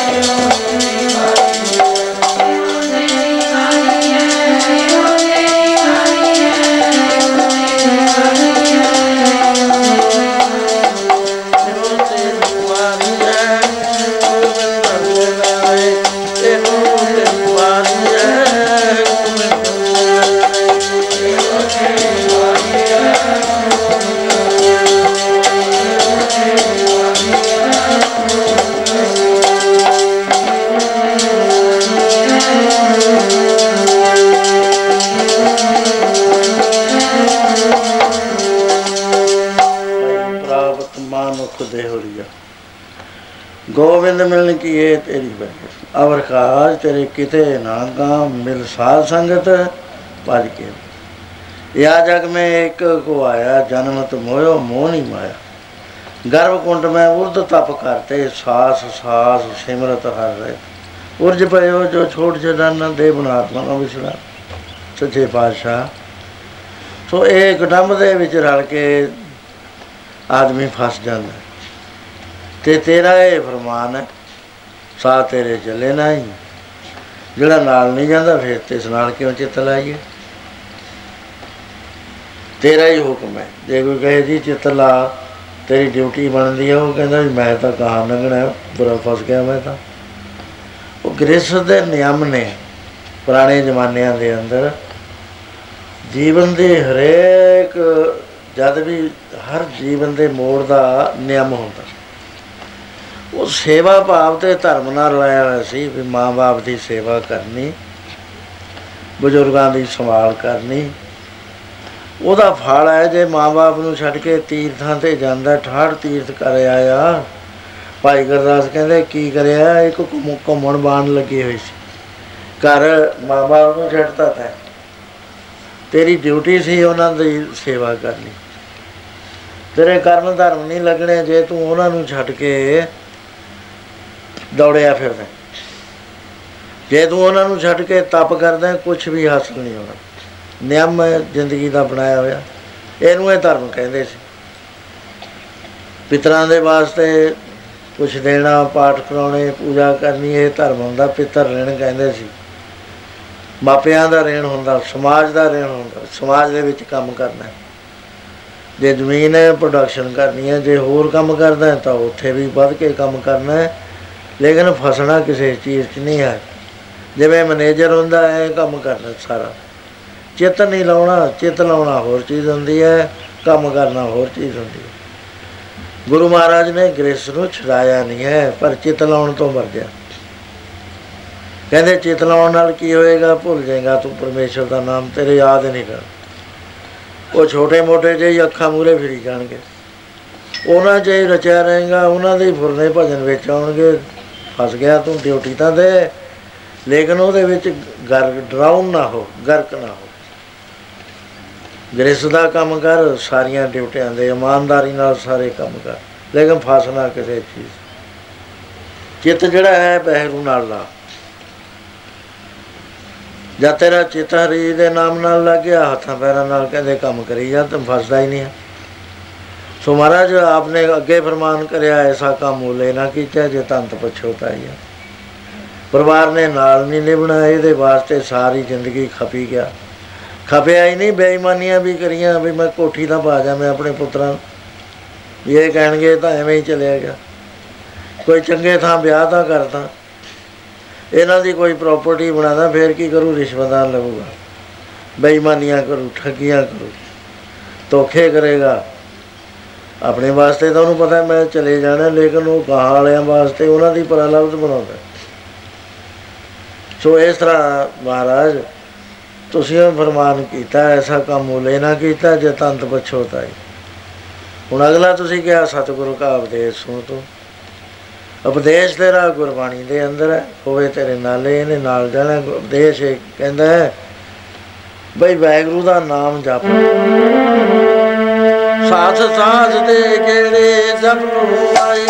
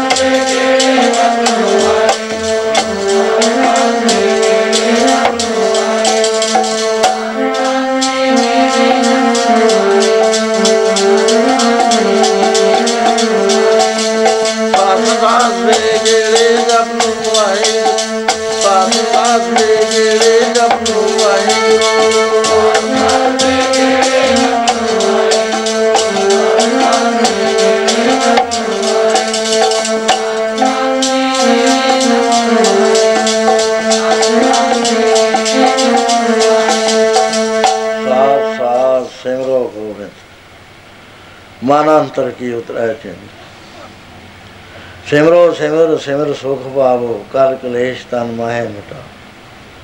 ਪਾਸ਼ਾ ਤੇਰਾ ਦਾ ਹੁਕਮ ਹੈ ਵੀ ਸਵਾਸ ਸਵਾਸ ਨਾਮ ਜਪ ਪਰ ਇਹਦੇ ਵਿੱਚ ਜਦ ਅਸੀਂ ਗ੍ਰਸਥ 'ਚ ਪਵਾਂਗੇ, ਚਿੱਤ ਲਾਵਾਂਗੇ, ਭੁੱਲ ਜਾਣਾ, ਸਾਸ ਸਾਸ ਤਾਂ ਕਿਧਰੇ ਰਿਹਾ? ਜਦ ਨਾਮ ਜਪਣ ਬੈਠਾਂਗੇ, ਘੰਟਾ ਤਾਂ ਸੁਰਤ ਨੂੰ ਇਕਾਗਰ ਕਰਨ ਨੂੰ ਲੱਗ ਜੂ। ਐ ਇਧਰ ਨੂੰ ਨੱਠਿਆ, ਇਧਰ ਨੂੰ ਰੋਕਿਆ, ਹਰਿਆ ਡੰਗਰ ਵਰਗਾ ਮਨ ਹੈ। ਟਿਕਦਾ ਹੀ ਨਹੀਂ, ਪਤਾ ਹੀ ਨਹੀਂ ਲੱਗਣ ਦਿੰਦਾ ਵੀ ਕਿਹੜੇ ਵੇਲੇ ਕਿੱਥੇ ਲੈ ਗਿਆ ਉਹਨੂੰ। ਸੋ ਬਾਦਸ਼ਾਹ ਇਸ ਗੱਲ ਤੋਂ ਮੈਂ ਡਰਦਾ। ਵੀ ਤੇਰਾ ਉਪਦੇਸ਼ ਹੈ ਜਿਹੜਾ ਉਹ ਨਾਮ ਜਪਣ ਦਾ ਹੈ। ਤਾਂ ਕਰਕੇ ਮੈਂ ਇਸ ਤਰ੍ਹਾਂ ਰਹਿਣਾ। ਮਹਾਰਾਜ ਕਹਿ ਲਗੇ, ਪਿਆਰਿਓ, ਇਹਨੂੰ ਤੁਸੀਂ ਗਲਤ ਨਾ ਸਮਝੋ। ਬੱਚਾ ਤੁਹਾਡਾ ਬਹੁਤ ਹੀ ਪਾਗਸ਼ੀਲ ਹੈ। ਇਹ ਜਿਹੜੀ ਗੱਲ ਸੋਚਦਾ ਹੈ, ਬਿਲਕੁਲ ਸਹੀ ਸੋਚਦਾ ਹੈ। ਤੁਸੀਂ ਆਪਣਾ ਲਾਹਾ ਦੇਖਦੇ ਹੋ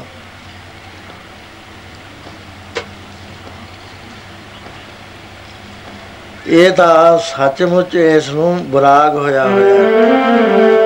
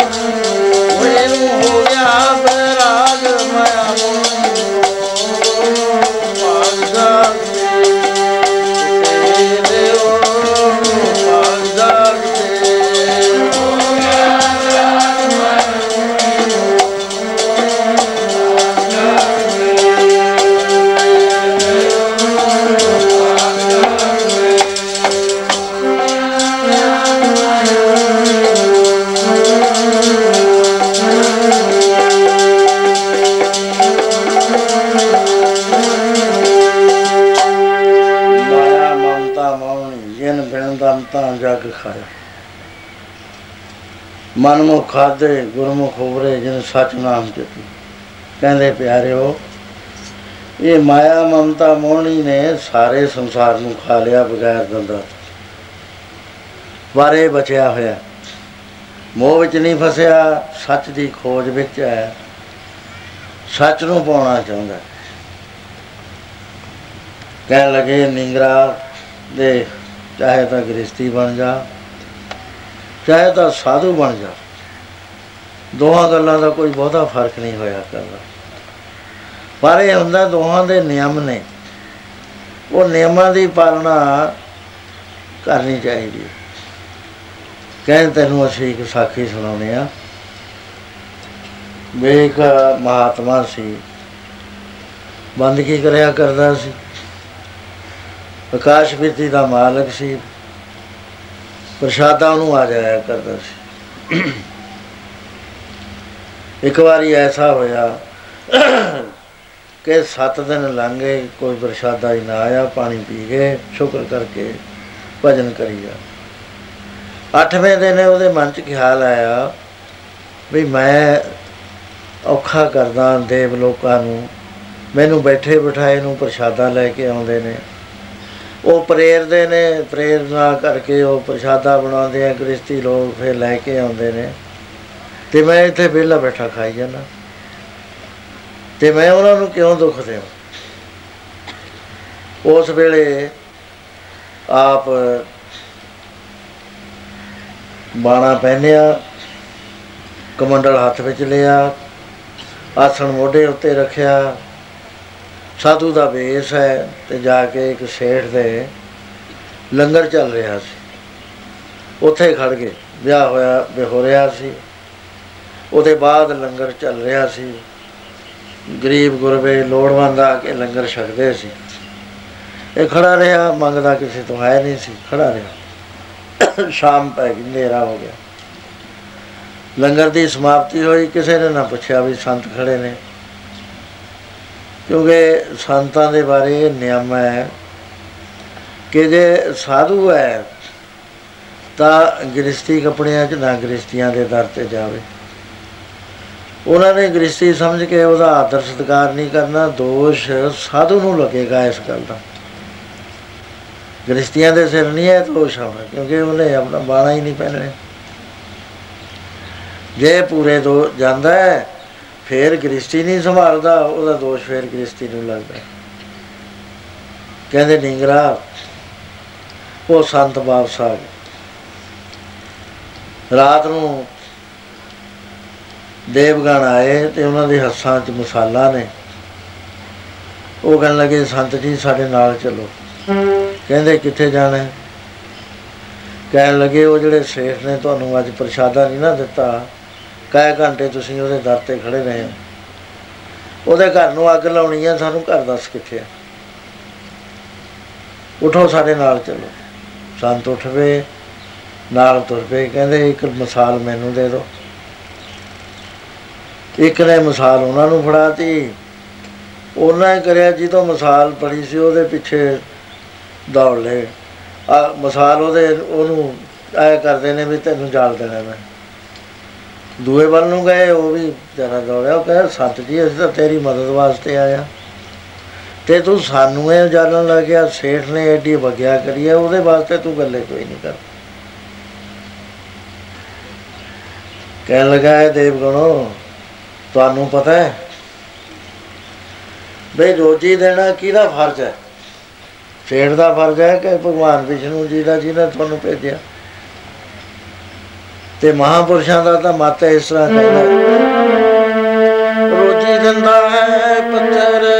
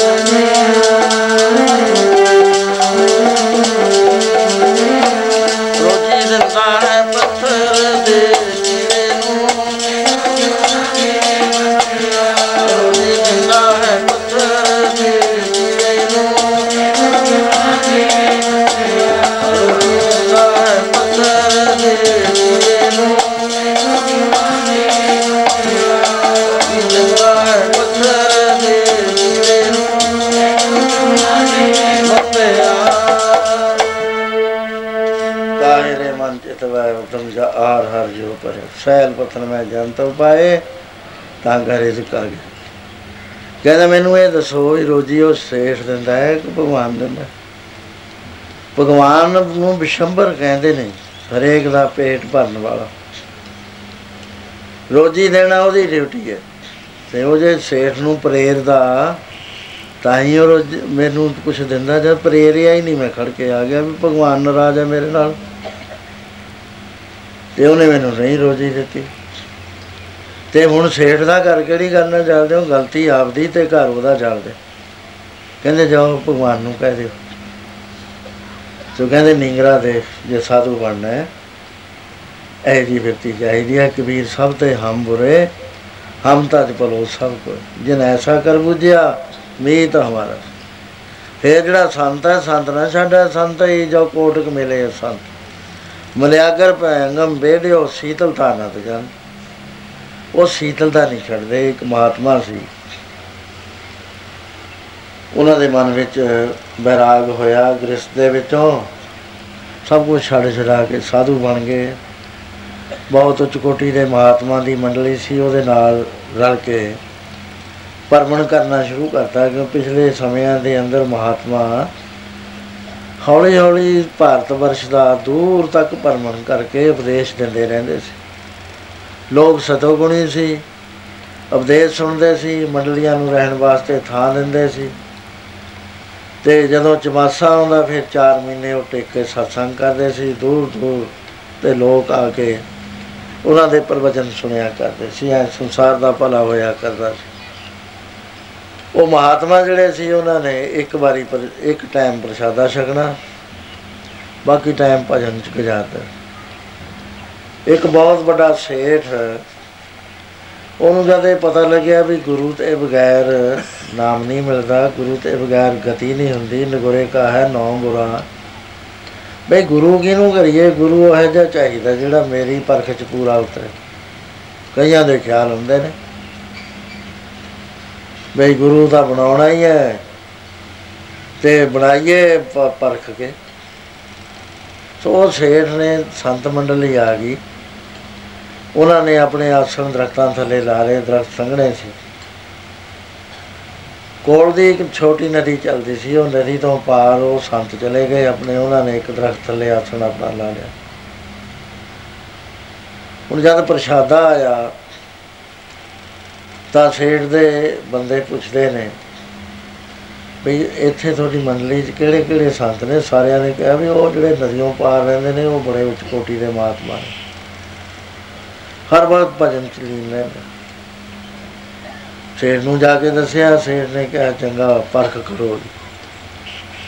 ਬਈ ਪ੍ਰਸ਼ਾਦਾ ਬਾਕੀਆਂ ਨੂੰ ਛਕਾ ਦਿਓ ਉਹਦੇ ਕੋਲ ਜਾ ਕੇ ਨਦੀ ਦੇ ਵਿੱਚ ਬਾਕੀ ਦੇ ਪ੍ਰਸ਼ਾਦੇ ਟੁਕੜੇ, ਬੁਰਕੀਆਂ ਕੱਟ ਕੱਟ ਕੇ ਪਾਈ ਜਾਓ। ਫੇਰ ਸੰਤਾਂ ਕੋ ਜਾ ਕੇ ਕਹੋ ਵੀ ਸੰਤ ਜੀ, ਸਾਨੂੰ ਤਾਂ ਯਾਦ ਹੀ ਨਹੀਂ ਰਿਹਾ ਤੁਸੀਂ ਇੱਥੇ ਬੈਠੇ ਹੋ। ਅਸੀਂ ਤਾਂ ਬੜੀ ਗਲਤੀ ਕਰੀ ਇੱਥੇ, ਮੱਛੀਆਂ ਨੂੰ ਇਹ ਪਾਤੇ ਪ੍ਰਸ਼ਾਦੇ। ਬਹੁਤ ਸਵਾਦੂ ਭੋਜਨ ਬਣੇ ਹੋਏ ਸੀ। 36 ਪ੍ਰਕਾਰ ਦੇ ਭੋਜਨ ਸੀ, ਮਿੱਠੇ ਵੀ ਸੀ, ਖੱਟੇ ਵੀ, ਸਲੂਣੇ ਵੀ, ਹਰ ਕਿਸਮ ਦੇ। ਸੀ। ਬਹੁਤ ਰੀਝ ਦੇ ਨਾਲ ਹਲਵਾਈਆਂ ਨੇ ਪ੍ਰਸ਼ਾਦਾ ਤਿਆਰ ਕਰਿਆ ਸੀ। ਸੰਤ ਮੰਡਲੀ ਛਕ ਕੇ ਬਹੁਤ ਪ੍ਰਸੰਨ ਹੋਈ ਹੈ। ਰੁਚੀ ਜਗਾਓ ਦੀ ਪ- ਪ੍ਰਸ਼ਾਦੇ ਦੇ ਅੰਦਰ, ਫਿਰ ਦੇਖੋ ਕੀ ਬਚਨ ਕਰਦਾ ਜਾ ਕੇ ਇਸੇ ਤਰ੍ਹਾਂ ਕਰਿਆ ਤੇ ਜਦੋਂ ਸੰਤਾਂ ਕੋਲ ਗਏ, ਇਸ ਤਰ੍ਹਾਂ ਕਹਿਣ ਲੱਗੇ, ਸੰਤ ਕਹਿੰਦੇ ਕੋਈ ਨਹੀਂ। ਮੇਰੀ ਭਲਾ ਲਾਭ ਚੱਲ ਹੋਏਗਾ, ਆਪੇ ਹੀ ਆ ਜਾਣਾ। ਤੁਸੀਂ ਕਾਹਨੂੰ ਫਿਕਰ ਕਰਦੇ ਹੋ ਐਡਾ ਕਹਿੰਦੇ, ਜੀ, ਸੇਠ ਸਾਹਿਬ ਨੇ ਬੜੇ ਨਾਰਾਜ਼ ਹੋਣੇ ਕਹਿ ਦਿਓ ਸੇਠ ਸਾਹਿਬ। ਦੂਸਰੇ ਦਿਨ ਫੇਰ ਭੇਜਤਾ। ਉਹ ਪਹਿਲੇ ਦਿਨ ਮੰਗਣੇ ਪ੍ਰਸ਼ਾਦਾ ਫੇਰ ਛਕਾਇਆ। ਉਧਰਲੇ ਪਾਸੇ ਪ੍ਰਸ਼ਾਦਾ ਲੈ ਕੇ ਗਏ। ਤਾਂ ਉਹਨਾਂ ਨੇ ਦੋ ਛੋਲਿਆਂ ਦੀਆਂ ਰੋਟੀਆਂ ਉਹਨਾਂ ਕੋਲ ਬਚੀਆਂ ਹੋਈਆਂ, ਨਰੇ ਨਰੇ ਛੋਲਿਆਂ ਓਹੋ, ਕਹਿੰਦੇ ਸੰਤ ਜੀ, ਸਾਤੇ ਤਾਂ ਫੇਰ ਭੁੱਲ ਹੋ ਗਈ ਤੁਹਾਡੇ ਵਾਸਤੇ ਤਾਂ ਅਸੀਂ ਪ੍ਰਸ਼ਾਦਾ ਰੱਖਿਆ ਹੀ ਨਹੀਂ ਹੈ, ਆਹ ਤਾਂ ਕੁੱਤਿਆਂ ਨੂੰ ਪਾਉਣ ਨੂੰ ਲਿਆਏ ਸੀਗੇ। ਆ ਸਾਡੇ ਕੋਲ ਬਚੇ ਪਏ ਨੇ। ਇਹਨੇ ਨੂੰ ਇੱਕ ਬਣਾਉਟੀ ਮੰਗਤਾ ਆ ਗਿਆ, ਸੇਠ ਦਾ ਭੇਜਿਆ ਹੋਇਆ। ਜਦੋਂ ਕਹਿਣ ਲੱਗੇ ਵੀ ਕੋਈ ਨਾ, ਅਸੀਂ ਪਾਣੀ ਨਾਲ ਖਾ ਲਾਂਗੇ। ਠੀਕ ਹੈ, ਤੁਹਾਨੂੰ ਤੁਸੀਂ ਕਿਉਂ ਚਿੰਤਾ ਕਰ ਰਹੇ ਹੋ?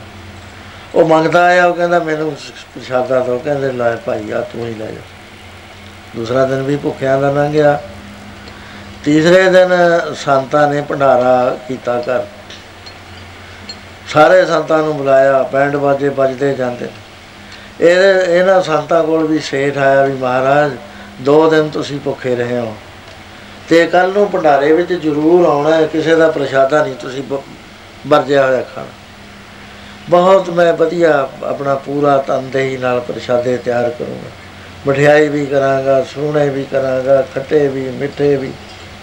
ਪੂਰੇ ਭੋਜਨ ਤਿਆਰ ਕਰਾਂਗਾ। ਤੁਸੀਂ ਦੋ ਦਿਨ ਪ੍ਰਸ਼ਾਦਾ ਨਹੀਂ ਛਕਿਆ, ਚਲੋ ਕੱਲ ਨੂੰ ਛਕ ਕੇ ਤ੍ਰਿਪਤੀ ਕਰ ਲਿਓ। ਸੰਤ ਕਹਿੰਦੇ ਕੋਈ ਨਾ ਸੇਠ ਜੀ, ਸਮਾਂ ਆਏਗਾ ਵਰਤਿਆ ਜਾਏਗਾ, ਕੋਈ ਗੱਲ ਨਹੀਂ। ਉਹ ਸੇਠ ਦੇ ਜਿਸ ਵਕਤ ਸਾਰੇ ਸੰਤ ਆਏ, ਬੈਂਡ ਬਾਜੇ ਵੱਜਦੇ ਹੋਏ ਲਿਆਉਂਦੇ ਨੇ ਤੇ ਇਹ ਸੰਤ ਜਦ ਆਇਆ, ਉਹ ਸਿਖਾਤਾ ਉਹਨਾਂ ਨੂੰ, ਪਹਿਰੇਦਾਰਾਂ ਨੂੰ। ਬਈ ਹੋਰ ਸਭ ਨੂੰ ਅੰਦਰ ਲੰਘ ਜਾਣ ਦਿਓ, ਪਰ ਉਹਨੂੰ ਨਾ ਮੁ- ਲੰਘਣ ਦਿਓ ਤੇ ਧੱਕੇ ਮਾਰ ਕੇ ਪਿੱਛੇ ਹਟਾ ਦਿਓ ਉਹ ਜਦ ਸੰਤ ਸਾਰੇ ਸੇਤ ਦੀ ਹਵੇਲੀ 'ਚ ਵੜਨ ਲੱਗੇ ਧੰਨ ਹੈ ਮਹਾਰਾਜ, ਧੰਨੋ ਤੁਸੀਂ, ਧੰਨੋ ਧੰਨ। ਜਦ ਇਹ ਇਹਨਾਂ ਦੀ ਵਾਰੀ ਆਈ, ਉਹ ਕਹਿੰਦਾ ਕਿੱਧਰ ਨੂੰ ਜਾਂਦਾ? ਬਾਦੋਂ ਵੜ ਗਿਆ।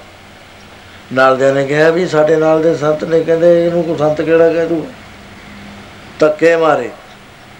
ਪ੍ਰਸ਼ਾਦਾ ਦਿੱਤਾ ਹੀ ਨਾ ਉਹਦੇ ਬਾਅਦ ਜਦੋਂ ਆ ਗਿਆ, ਫੇਰ ਇਹ ਆਪਣੇ ਸਥਾਨ ਦੇ ਉੱਤੇ। ਉਸ ਵੇਲੇ ਸੇਠ ਜੀ ਫੇਰ ਆਏ, ਕਹਿਣ ਲੱਗੇ, ਮਹਾਰਾਜ, ਬੜੀ ਭੁੱਲ ਹੋਈ। ਇਹ ਜਿਹੜੇ ਸਾਡੇ ਪਹਿਰੇਦਾਰ ਸੀ, ਉਹਨਾਂ ਨੇ ਪਛਾਣਿਆ ਨਾ ਤੁਹਾਨੂੰ। ਮੈਂ ਤਾਂ ਕੇਵਲ ਤੁਹਾਡੇ ਵਾਸਤੇ ਹੀ ਇਹ ਭੰਡਾਰਾ ਐਡਾ ਵੱਡਾ ਕਰਿਆ ਸੀ। ਐਡਾ ਸਤਿਕਾਰ ਤੁਹਾਨੂੰ ਇਹ ਮੈਂ ਤਾਂ ਦਿੱਤਾ ਸੀ, ਕਿਉਂਕਿ ਤੁਸੀਂ ਬੜੇ ਸੰਤੋਖੀ ਹੋ। ਪਰ ਕਿੰਨੀ ਭੁੱਲ ਹੋ ਗਈ ਸਰ ਕਹਿੰਦੇ ਸੇਠ ਜੀ, ਕੋਈ ਗੱਲ ਨਹੀਂ ਹੈ। ਕੋਈ ਗੱਲ ਨਹੀਂ, ਤੁਸੀਂ ਚਿੰਤਾ ਨਾ ਕਰੋ। ਉਹ ਧੱਕੇ ਧੁੱਕੇ ਮਾਰਨਾ ਸਾਨੂੰ ਕੋਈ ਗੱਲ ਨਹੀਂ ਲੱਗਦੀ ਵੀ ਠੀਕ ਹੈ, ਵਿਚਾਰਿਆਂ ਤੋਂ ਭੁੱਲ ਹੋ ਗਈ। ਕਹਿੰਦੇ ਹੁਣ ਪ੍ਰਸ਼ਾਦੇ ਵਰਤ ਕੇ ਤੁਹਾਡੇ ਵਾਸਤੇ ਬਚਿਆ ਹੀ ਕੋਈ। ਕਹਿੰਦੇ ਕੋਈ ਗੱਲ ਨਹੀਂ। ਚੌਥਾ ਦਿਨ ਜਦ ਆਇਆ, ਉਸ ਵੇਲੇ ਸੇਠ ਬੈਂਡ ਵਾਜੇ ਵਜਾਉਂਦਾ ਆ ਗਿਆ ਉਹਨੇ ਬੁ- ਪਾਲਕੀ ਲੈ ਆਂਦੀ। ਆ ਕੇ ਬੇਨਤੀਆਂ ਕਰਨ ਲੱਗਿਆ ਵੀ ਮਹਾਰਾਜ ਪਾਲਕੀ 'ਚ ਬੈਠੋ, ਮੈਂ ਗੁਰੂ ਧਾਰਨਾ ਸੀ, ਪਰ ਮੈਨੂੰ ਗੁਰੂ ਕੋਈ ਸ਼ੀਤਲ ਦਾਸ ਨਹੀਂ ਸੀ ਲੱਭਦਾ, ਅਗਨੀ ਦਾਸ ਹੀ ਲੱਭੇ ਸੀ। ਮਾੜਾ ਜਿਹਾ ਸੰਤ ਦਾ ਨਰਾਦਰ ਕਰ ਦੋ, ਤੜੀ ਤੰਬੜੀ ਚੱਕ ਕੇ ਉਹ ਜਾਂਦਾ। ਇਹ ਸੰਤ ਹੈ, ਕੀ ਹੈ? ਅਗਨੀ ਦਾਸ ਨੇ ਕਿ ਸ਼ੀਤਲ ਦਾਸ ਨੇ? ਬੜਾ ਔਖਾ ਹੈ ਸੰਤ ਬਣਨਾ। ਮਹਾਰਾਜ ਕਹਿੰਦੇ, ਨਿੰਗਰਾ, ਜੇ ਤਾਂ ਸੰਤ ਬਣਨਾ, ਇਹੋ ਜਿਹਾ ਬਣ ਜਾ। ਫਿਰ ਤੂੰ ਆਪ ਵੀ ਤਰੇਗਾ ਤੇ ਸੰਸਾਰ ਨੂੰ ਵੀ ਤਾਰ ਦੇਗਾ। ਮਹਾਤਮਾ ਦੇ ਅੰਦਰ ਬਹੁਤ ਸ਼ਾਂਤੀ ਹੁੰਦੀ ਹੈ। ਬੇਅੰਤ ਮਸਾਲਾ ਨਹੀਂ ਐਸੀ ਸੋ ਇਸ ਤਰ੍ਹਾਂ ਦੇ ਨਾਲ ਕਹਿੰਦੇ ਜੇ ਗ੍ਰਸਤੀ ਬਣਨਾ ਹੈ, ਉਹ ਵੀ ਤੈਨੂੰ ਅਸੀਂ ਦੱਸ ਦਿੰਦੇ ਹਾਂ। ਕਹਿੰਦੇ ਫੇਰ ਤੂੰ ਨਾ ਆਪਣਾ ਜਿਹੜਾ ਸਰੀਰ ਹੈ, ਇਹਨੂੰ ਪੁੰਨਦਾਨ ਦਾ ਸਰੀਰ ਬਣਾ ਲੈ, ਇਸ ਤਰ੍ਹਾਂ ਕਹਿੰਦੇ ਨੇ।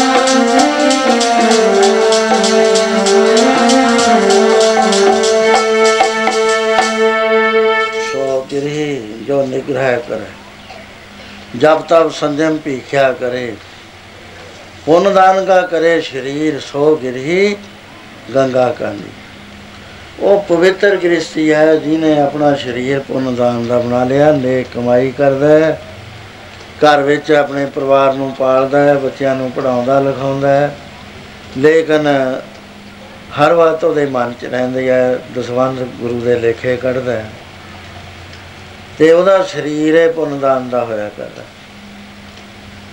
ਮਹਾਭਾਰਤ ਦੇ ਯੁੱਧ ਦੇ ਅੰਦਰ ਜਦੋਂ ਕਰਨ ਜ਼ਖਮੀ ਹੋ ਕੇ ਗਿਰ ਗਿਆ, ਧਰਤੀ ਤੇ ਪਿਆ, ਖੂਨ ਦੇ ਬਹੁਤ ਖੂਨ ਦਾ ਛੱਪੜ ਲੱਗਿਆ ਪਿਆ ਆਲੇ ਦੁਆਲੇ।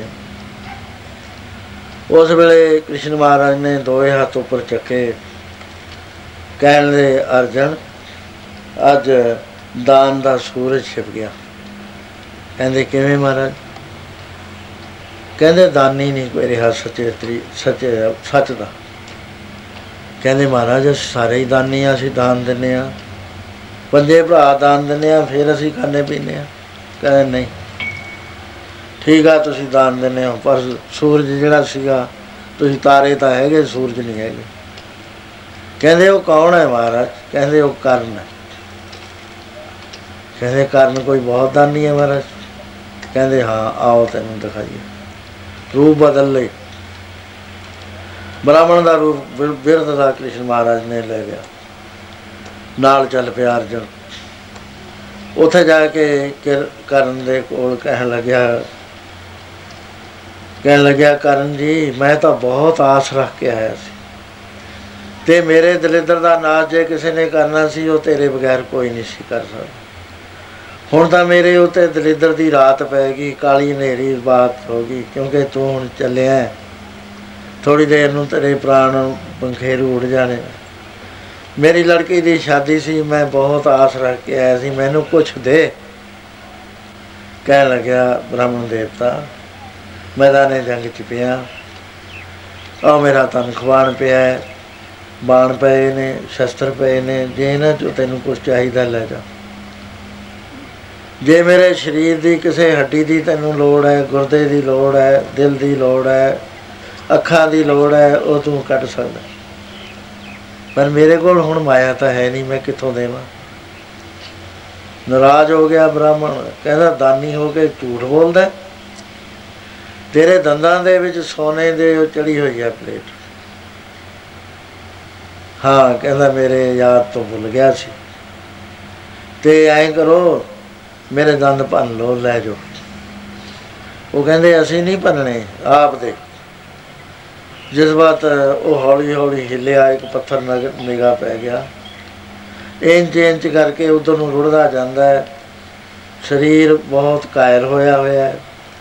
ਉਸ ਵੇਲੇ ਜਾ ਕੇ ਪੱਥਰ ਚੱਕ ਲਿਆ, ਜਦੋਂ ਉੱਚਾ ਉਠਾ ਕੇ ਮਾਰਨ ਲੱਗਿਆ, ਕ੍ਰਿਸ਼ਨ ਮਹਾਰਾਜ ਨੇ ਉਸ ਵੇਲੇ ਮਰਚਾ ਫੜ ਲਿਆ। ਤੇ ਨਾਲ ਦਰਸ਼ਨ ਦਿੱਤੇ। ਵਿਸ਼ਨੂੰ ਭਗਵਾਨ ਜੀ ਦੇ। ਕਹਿਣ ਲੱਗੇ, ਭਗਵਾਨ ਤਿਆਰ ਹੈ। ਬੈਠੋ ਉਹਨਾਂ ਦੇ ਅੰਦਰ, ਰੂਹ ਜਿਹੜੀ ਸੀ, ਛੱਡ ਗਈ ਸਰੀਰ। ਕਹਿੰਦੇ, ਕਿਉਂ ਅਰਜਾ ਦੱਸਿਆ ਜੇ ਕੋਈ ਦਾਨੀ ਹੈ, ਇਹਨੇ ਤਾਂ ਸਰੀਰ ਹੈ, ਦਾਨ ਦਾ ਬਣਾਇਆ।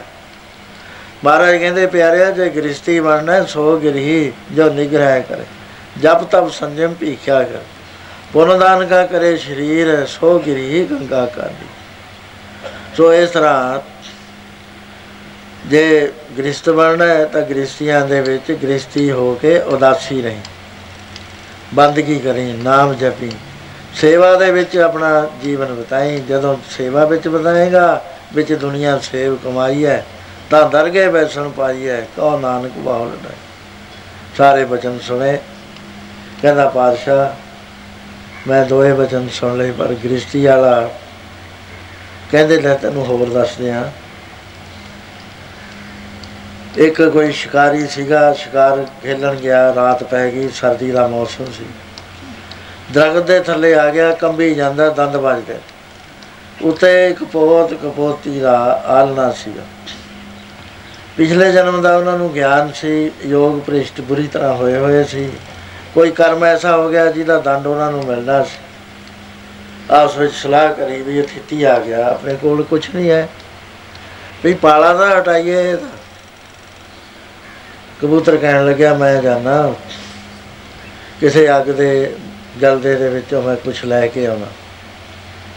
ਚਲਿਆ ਗਿਆ ਤਾਂ ਇੱਕ ਮੀਂਗਣ ਚੁੱਕ ਲਿਆ ਉਹ ਸੁਲਗਦੀ ਮੀਂਗਣ ਹੇਠਾਂ ਸਿੱਟਤੀ ਫਟਾਫਟ ਆਪਣਾ ਆਲਣਾ ਤੋੜ ਕੇ ਥੱਲੇ ਸਿੱਟਦਾ। ਉਹਨੇ ਕਿਹਾ, ਸ਼ੁਕਰ ਹੈ, ਅੱਗ ਵੀ ਆ ਗਈ ਤੇ ਲੱਕੜੀ ਵੀ ਛੋਟੀ ਆ ਗਈ, ਉਸੇ ਵੇਲੇ ਭੁਖਾ ਲਿਆ ਫੂਕਾ ਮਾਰ ਮਾਰ। ਬੜੀਆਂ ਲੱਕੜਾਂ ਚੁੱਕ ਲਿਆ ਆ ਤੂਣੀ ਲਾ ਲਈ ਵੀ ਸਾਰੀ ਰਾਤ ਲੰਘ ਗਈ ਉਹ ਕਹਿਣ ਲੱਗਿਆ ਵੀ ਦੇਖ, ਦੋ ਆਪਣੇ ਬੱਚੇ ਨੇ, ਦੋ ਆਪਾਂ। ਇਹ ਥਿੱਤੀ ਆਇਆ ਤੇ ਇਹ ਭੁੱਖਾ ਰਹਿ ਜੂਗਾ ਦੋਸ਼ ਕਿਹਨੂੰ ਲੱਗਣਾ, ਆਪਾਂ ਨੂੰ ਲੱਗੂਗਾ। ਬਈ ਮੈਂ ਇਹਦੇ ਧੂਣੇ ਵਿੱਚ ਗਿਰਦਾ, ਇਹ ਮੈਨੂੰ ਭੁੰਨ ਕੇ ਖਾ ਲੇਗਾ ਉਹ ਕਹਿੰਦੀ, ਤੂੰ ਨਾ ਗਿਰ। ਆਦਮੀ ਤੋਂ ਬਗੈਰ ਜਿਹੜੀ ਇਸਤਰੀ ਹੈ ਉਹ ਬਿਲਕੁਲ ਸੁੰਨੀ ਹੋ ਜਾਂਦੀ ਹੈ। ਉਹਨੂੰ ਕੋਈ ਮਾਣ ਨਹੀਂ ਮਿਲਦਾ, ਉਹਨੂੰ ਕੋਈ ਸਤਿਕਾਰ ਨਹੀਂ ਮਿਲਦਾ। ਉਹ ਕੁਝ ਵੀ ਨਹੀਂ ਕਰ ਸਕਦੀ। ਤੇ ਤੂੰ ਤਾਂ ਬੱਚਿਆਂ ਨੂੰ ਸਾਂਭ। ਤੇ ਮੈਂ ਗਿਰਦਿਆ ਉਹ ਕਹਿਣ ਲੱਗਿਆ, ਦੇਖ, ਆਦਮੀ ਜਿਹੜਾ ਹੁੰਦਾ, ਕਰਮਾਂ ਦਾ ਸ਼ੀਲ ਹੁੰਦਾ, ਬਾਹਰ ਉਹ ਸ਼ੇਰ ਹੈ। ਵੱਡੇ ਵੱਡੇ ਔਖੇ ਕਰਮ ਕਰ ਲੈਂਦਾ, ਪਰ ਘਰ ਵਿੱਚ ਆ ਕੇ ਤਾਂ ਰੋਟੀ ਵੀ ਨਹੀਂ ਲਾਉਣੀ ਆਉਂਦੀ ਉਹਨੂੰ। ਉਹਦਾ ਕੰਮ ਬੱਚਿਆਂ ਨੂੰ ਪਾਲਣਾ, ਇਹ ਤੇਰਾ ਹੀ ਕੰਮ ਹੈ। ਤੂੰ ਰਹਿ। ਇਸ ਤਰ੍ਹਾਂ ਗੱਲਾਂ ਬਾਤਾਂ ਕਰਦੇ, ਉਹ ਕਬੂਤਰ ਨੇ ਛਾਲ ਮਾਰੀ। ਉਹਨੂੰ ਸ਼ੁਕਰ ਹੋਇਆ ਵੀ ਲੈ ਖਾਣ ਨੂੰ ਵੀ ਆ ਗਿਆ। ਕਬੂਤਰੀ ਨੇ ਵੀ ਮਾਰੀ ਤੇ ਉਹ ਵੀ ਉਹਦੇ ਨੇ ਭੁੰਨ ਕੇ ਖਾ ਲਈ। ਖਾਂਦੇ ਹੀ ਐਸਾ ਅੰਦਰ ਜਜ਼ਬਾ ਉੱਠਿਆ, ਉਹ ਮਨਾ, ਮੈਂ ਮਨੁੱਖ, ਦੇਖ ਪਹਿਲਾਂ ਇਹਨਾਂ ਨੇ ਅੱਗ ਲਿਆ ਫਿਰ ਆਪਣਾ ਆਲਣਾ ਹੀ ਤੋੜ ਕੇ ਛੱਡਤਾ ਮੇਰੇ ਸੁਖ ਦੇ ਵਾਸਤੇ। ਹੁਣ ਮੇਰੀ ਭੁੱਖ ਦੂਰ ਕਰਨ ਵਾਸਤੇ ਆਪਣੇ ਸ਼ਰੀਰੇ ਦੋਹਾਂ ਨੇ ਬਣਾ ਲਏ ਤੇ ਮੈਂ ਖਾ ਲਿਆ, ਤੇਰੇ ਗਾ ਮੇਰੇ ਉੱਤੇ। ਮੈਂ ਖਾ ਕੇ ਹਰਾਮ ਕਰਦਾ ਤੇ ਵੈਗੁਰੂ ਦਾ ਮੈਂ ਨਾਮ ਨਹੀਂ ਲੈਂਦਾ। ਮੈਂ ਭਜਨ ਕਰਾਂ, ਇਹ ਜੇ ਗੱਲਾਂ ਸੋਚਦਾ ਸੀ, ਉਸੇ ਵੇਲੇ ਭਗਵਾਨ ਆ ਗਏ ਦੋਹਾਂ ਉਹਨਾਂ ਦੀਆਂ, ਦੋਹਾਂ ਬੱਚਿਆਂ ਦੀਆਂ ਤੇ ਪਾਰਦੀ ਦੀਆਂ। ਮਹਾਰਾਜ ਕਹਿੰਦੇ, ਉਸੇ ਵੇਲੇ ਭਗਵਾਨਾਂ 'ਚ ਬੈਠ ਕੇ ਬਕੁੰਠ ਧਾਮ ਨੂੰ ਚਲੇ ਗਏ। ਸੋ ਨਿੰਗਰਾ, ਸਾਧੂ ਬਣਨਾ ਤਾਂ ਉਹ ਜਿਹਾ ਬਣ ਗ੍ਰਸਤੀ ਬਣਨਾ ਤਾਂ ਇਹ ਜਿਹਾ ਬਣ। ਹੁਣ ਦੇਖ ਕਿੰਨੇ ਸਿੰਘ ਆਏ ਹੋਏ ਨੇ ਸਾਡੇ ਕੋਲ। ਇਹਨਾਂ ਨੇ ਆਪਣੇ ਸਰੀਰ ਦਾਨ ਕੀਤੇ ਹੋਏ ਨੇ। ਆਪਣਾ ਕੋਈ ਹਿਤ ਨਹੀਂ, ਕੋਈ ਰਾਜ ਨਹੀਂ ਲੈਣਾ ਅਸੀਂ, ਕੋਈ ਅਸੀਂ ਕੋਈ ਜਾਇਦਾਦ ਨਹੀਂ ਬਣਾ ਰਹੇ। ਅਸੀਂ ਗਰੀਬ ਜਨਤਾ ਦੇ, ਜਿਨ੍ਹਾਂ ਨੂੰ ਦੁਖੀ ਕੀਤਾ ਜਾ ਰਿਹਾ, ਰਾਜ ਦੁਖੀ ਕਰਦਾ ਕੋਈ ਵੀ ਆਜ਼ਾਦੀ ਨਹੀਂ ਪਰਸਨਲ ਆਜ਼ਾਦੀ ਉਹਨਾਂ ਨੂੰ ਕੋਈ ਹੈ ਨਹੀਂ। ਨਾ ਉਹ ਨਾਮ ਮਰਜ਼ੀ ਨਾਲ ਭਜਨ ਕਰ ਸਕਣ। ਨਾ ਉਹ ਕੋਈ ਸ਼ਵਾਲਾ ਦਵਾਲਾ ਬਣਾ ਸਕਣ, ਮੰਦਰ ਬਣਾ ਸਕਣ, ਤੋੜ ਦਿੱਤੇ ਜਾਂਦੇ ਨੇ। ਉਹਨਾਂ ਦੀ ਰਾਖੀ ਵਾਸਤੇ, ਗਊ ਗਰੀਬ ਦੀ ਰਾਖੀ ਵਾਸਤੇ ਤਿਲਕ ਜੰਜੂ ਰਾਖਾ ਪ੍ਰਭ ਤਾਂਕਾ ਕਿਨੋ ਵੱਡੋ ਕਲੂ ਮੈਂ ਸਾਕਾ ਪਿਤਾ ਜੀ ਨੇ ਵੀ ਸਾਡੇ ਨੇ। ਜੰਜੂ ਤੇ ਗਊ ਦੀ ਰਾਖੀ ਵਾਸਤੇ ਕਿੰਨੀ ਬੜੀ ਸੈਕਰੀਫਾਈਸ ਕਰ ਦਿੱਤੀ। ਇਹ ਦੇਖ ਕਿੰਨੇ ਆਏ ਬੈਠੇ ਨੇ। ਇਹਨਾਂ ਨੇ ਆਪਣੇ ਸਰੀਰ ਦਾਨ ਵਿੱਚ ਦਿੱਤੇ ਹੋਏ ਨੇ ਵੀ ਜਿੱਥੇ ਜੀ ਕਰਦਾ ਲੈ ਕੇ ਚਲਾ ਕਹਿੰਦਾ ਸੱਚੇ ਪਾਤਸ਼ਾਹ, ਮੈਂ ਤਾਂ ਫਿਰ ਗ੍ਰਸਤੀ ਬਣ ਗਿਆ। ਮਹਾਰਾਜ ਕਹਿੰਦੇ, ਮਾਂ-ਬਾਪ ਨੂੰ ਉਸਤਾਂ ਨੂੰ ਕਿ ਤੁਸੀਂ ਐਂ ਕਰੋ, ਇਹ ਤੁਹਾਡੇ ਨਹੀਂ ਹੈ ਫਿੱਟ। ਇਹ ਸਾਡੇ ਕੋਲ ਛੱਡ ਜੋ ਤੇ ਤੁਹਾਨੂੰ ਅਸੀਂ ਇੱਕ ਪੁੱਤਰ ਹੋਰ ਦੇ ਦਿੰਨੇ ਆ ਉਹਨੂੰ ਪਾਲੋ, ਪਲੋਸੋ, ਉਹ ਤੋਂ ਜਿਹੇ ਜਿਹਾ ਤੁਸੀਂ ਚਾਹੁੰਦੇ ਹੋ, ਉਹ ਆ ਜਾ ਹੋਵੇ ਸੋ ਇਸ ਤਰ੍ਹਾਂ ਦੇ ਨਾਲ ਬਾਣੀ ਜਿਹੜੀ ਹੈ, ਬਾਣੀ ਨੂੰ ਵਿਚਾਰ ਕੇ, ਬਾਣੀ ਨਾਲ ਦਿਲ ਲਾ ਕੇ ਅਸੀਂ ਲੰਘ ਸਕਦੇ ਹਾਂ। ਹੌਲੀ ਹੌਲੀ ਬਾਣੀ ਕਹਿੰਦੀ ਹੈ ਵੀ ਤੁਸੀਂ ਨਾਮ ਜਪੋ, ਗੁਰੂ ਵਾਲੇ ਬਣੋ, ਬੰਦਗੀ ਕਰੋ। ਮਹਾਂਪੁਰਸ਼ਾਂ ਨੇ ਨਿਯਮ ਬਣਾਤਾ ਵੀ ਪਿਆਰਿਓ, ਤੁਸੀਂ ਕਿਰਤੀ ਬੰਦੇ ਹੋ, ਜੇ ਕੁਝ ਨਹੀਂ ਕਰ ਸਕਦੇ, ਤਾਂ ਢਾਈ ਘੰਟੇ ਬੈਠ ਕੇ ਵਾਹਿਗੁਰੂ ਵਾਹਿਗੁਰੂ ਵਾਹਿਗੁਰੂ ਵਾਹਿਗੁਰੂ ਵਾਹਿਗੁਰੂ ਵਾਹਿਗੁਰੂ ਕਰੀ ਜਾਇਆ ਕਰੋ। ਨਹੀਂ ਸੰਤਾਂ ਦੇ ਪੁੱਛ ਲੋ ਉਹ ਦੱਸ ਦਿੰਦੇ ਨੇ ਵੀ ਤਾਂ ਕਿਹੜਾ ਜਾਪ ਕਰਨਾ ਹੈ, ਕਿਵੇਂ ਕਰਨਾ ਹੈ, ਕੀ ਤਰੀਕਾ ਹੈ? ਲਗਨ ਹੈਗੀ ਤਾਂ ਉਹ ਦੱਸ ਦਿੰਦੇ ਨੇ। ਉਹ ਕਰਨਾ ਸ਼ੁਰੂ ਕਰ ਲਓ। ਬਾਕੀ ਆਪਣਾ ਸਮਾਂ, ਬਾਲ ਬੱਚਿਆਂ 'ਚ ਵੀ ਦਿਓ, ਕਿਰਤ ਵਿੱਚ ਵੀ ਦਿਓ। ਤੇ 24 ਘੰਟੇ ਨੇ, ਉਹਨਾਂ ਨੂੰ ਵੰਡ ਲਓ, ਦਸਵੰਧ ਵੀ ਕਮਾਈ ਦਾ ਕੱਢੋ ਤੇ ਨਾਮ, ਆਪਣਾ ਸਮਾਂ ਵੀ ਦੇਵੋ। ਇਸ ਤਰ੍ਹਾਂ ਅਸੀਂ ਕਰਦਿਆਂ ਹੋਇਆਂ ਹੌਲੀ ਹੌਲੀ ਅੰਦਰੋਂ ਤਰੱਕੀ ਕਰਾਂਗੇ। ਤਰੱਕੀ ਕਰਦੇ ਕਰਦੇ ਨਾਮ ਦੀਆਂ ਮੰਜ਼ਲਾਂ ਲੰਘ ਕੇ ਮਹਾਪੁਰਸ਼ਾਂ ਦੇ ਸੰਗਤ ਵਿੱਚ। ਜਿਹੜਾ ਸਾਡੇ ਅੰਦਰ ਸੰਸਾ ਪਿਆ ਹੋਇਆ ਨਾ, ਉਹ ਜਦੋਂ ਅਵਸਥਾ ਆਏਗੀ, ਉਹ ਆਤਮ ਸਾਖਸ਼ਾਤ ਕਰਾ ਕੇ ਉਹ ਸੰਸੇ ਨੂੰ ਪ੍ਰਤੱਖ ਰੂਪ ਵਿੱਚ ਦੂਰ ਕਰ ਦਿੰਦੇ। ਸੋ ਉਹ ਗੁਰੂ ਮਹਾਰਾਜ ਇਹ ਕਹਿੰਦੇ ਨੇ ਵੀ ਸਾਡਾ ਸੰਸਾ ਉਤਰ ਗਿਆ ਭਾਈ, ਕਿਉਂਕਿ ਜਦ ਅਸੀਂ ਦਰਸ਼ਨ ਕਰਿਆ, ਜਲਵਾ ਦੇਖਿਆ ਰੱਬ ਦਾ ਇਹ ਛੇਵੀਂ ਮੰਜ਼ਲ ਹੋਇਆ ਕਰਦੀ ਆ ਭਜਨ ਦੀ, ਜਿਹਨੂੰ ਜਲਵਾ ਦੇਖਣਾ ਕਹਿੰਦੇ ਨੇ। ਬਹਿਦੀਅਤ ਦੀ ਹੁੰਦੀ ਆ ਮੰਜ਼ਲੇ ਬਹਿਦੀਅਤ। ਤੇ ਹੈਰਾਨ ਹੁੰਦਾ ਹੈ, ਮੰਜ਼ਲੇ ਹੈਰਾਨ ਵੀ ਇਸ ਨੂੰ ਕਹਿੰਦੇ ਨੇ, ਬਿਸਮਾਰ ਦੀ ਮੰਜ਼ਲ ਵੀ ਕਹਿੰਦੇ ਉਹ ਕਦ ਹੁੰਦਾ ਹੈ, ਜਦੋਂ ਅੰਦਰਲੇ ਪਾਸੇ ਪ੍ਰਗਟ ਹੁੰਦਾ ਹੈ, ਜਲਵਾ ਦੇਖਦਾ ਉਹਦਾ। ਵਾਹਿਗੁਰੂ ਦੇ ਦਰਸ਼ਨ ਕਰਦਾ ਹੈ, ਫੇਰ ਕੀ ਹੁੰਦਾ, ਉਹ ਵਾਹਿਗੁਰੂ ਹਰ ਥਾਂ ਤੇ ਦਿਸਣ ਲੱਗ ਜਾਂਦਾ। ਉਹ ਕੋਈ ਬਾਹਰ ਰਹਿੰਦਾ ਹੀ ਨਹੀਂ, ਉਹ ਆਪੇ ਹੀ ਦਿਸਦਾ ਵੀ ਆਪਣੇ ਆਪ ਹੀ ਹੈ ਇੱਥੇ ਤਾਂ ਕੋਈ ਹੋਰ ਹੈ ਹੀ ਨਹੀਂ। ਉਸ ਵੇਲੇ ਜਦੋਂ ਪ੍ਰਤੱਖ ਦੇਖ ਲਿਆ, ਦਰਸ਼ਨ ਕਰ ਲਿਆ, ਫੇਰ ਕੀ ਹੋਇਆ ਕਰਦਾ, ਫੇਰ ਜਿਹੜੇ ਮਨ ਦੇ ਅੰਦਰ ਭਰਮ ਨੇ, ਇਹ ਸਾਰੇ ਖਤਮ ਹੋ ਜਾਇਆ ਕਰਦੇ ਨੇ, ਐ ਪੜ ਲਓ। ਪਿਆਰੇ ਜੀ ਸੰਸਾ ਮੇਰਾ ਉਤਰ ਗਿਆ ਪਿਆਰਿਓ ਸੰਸਾ ਮੇਰਾ ਉਤਰ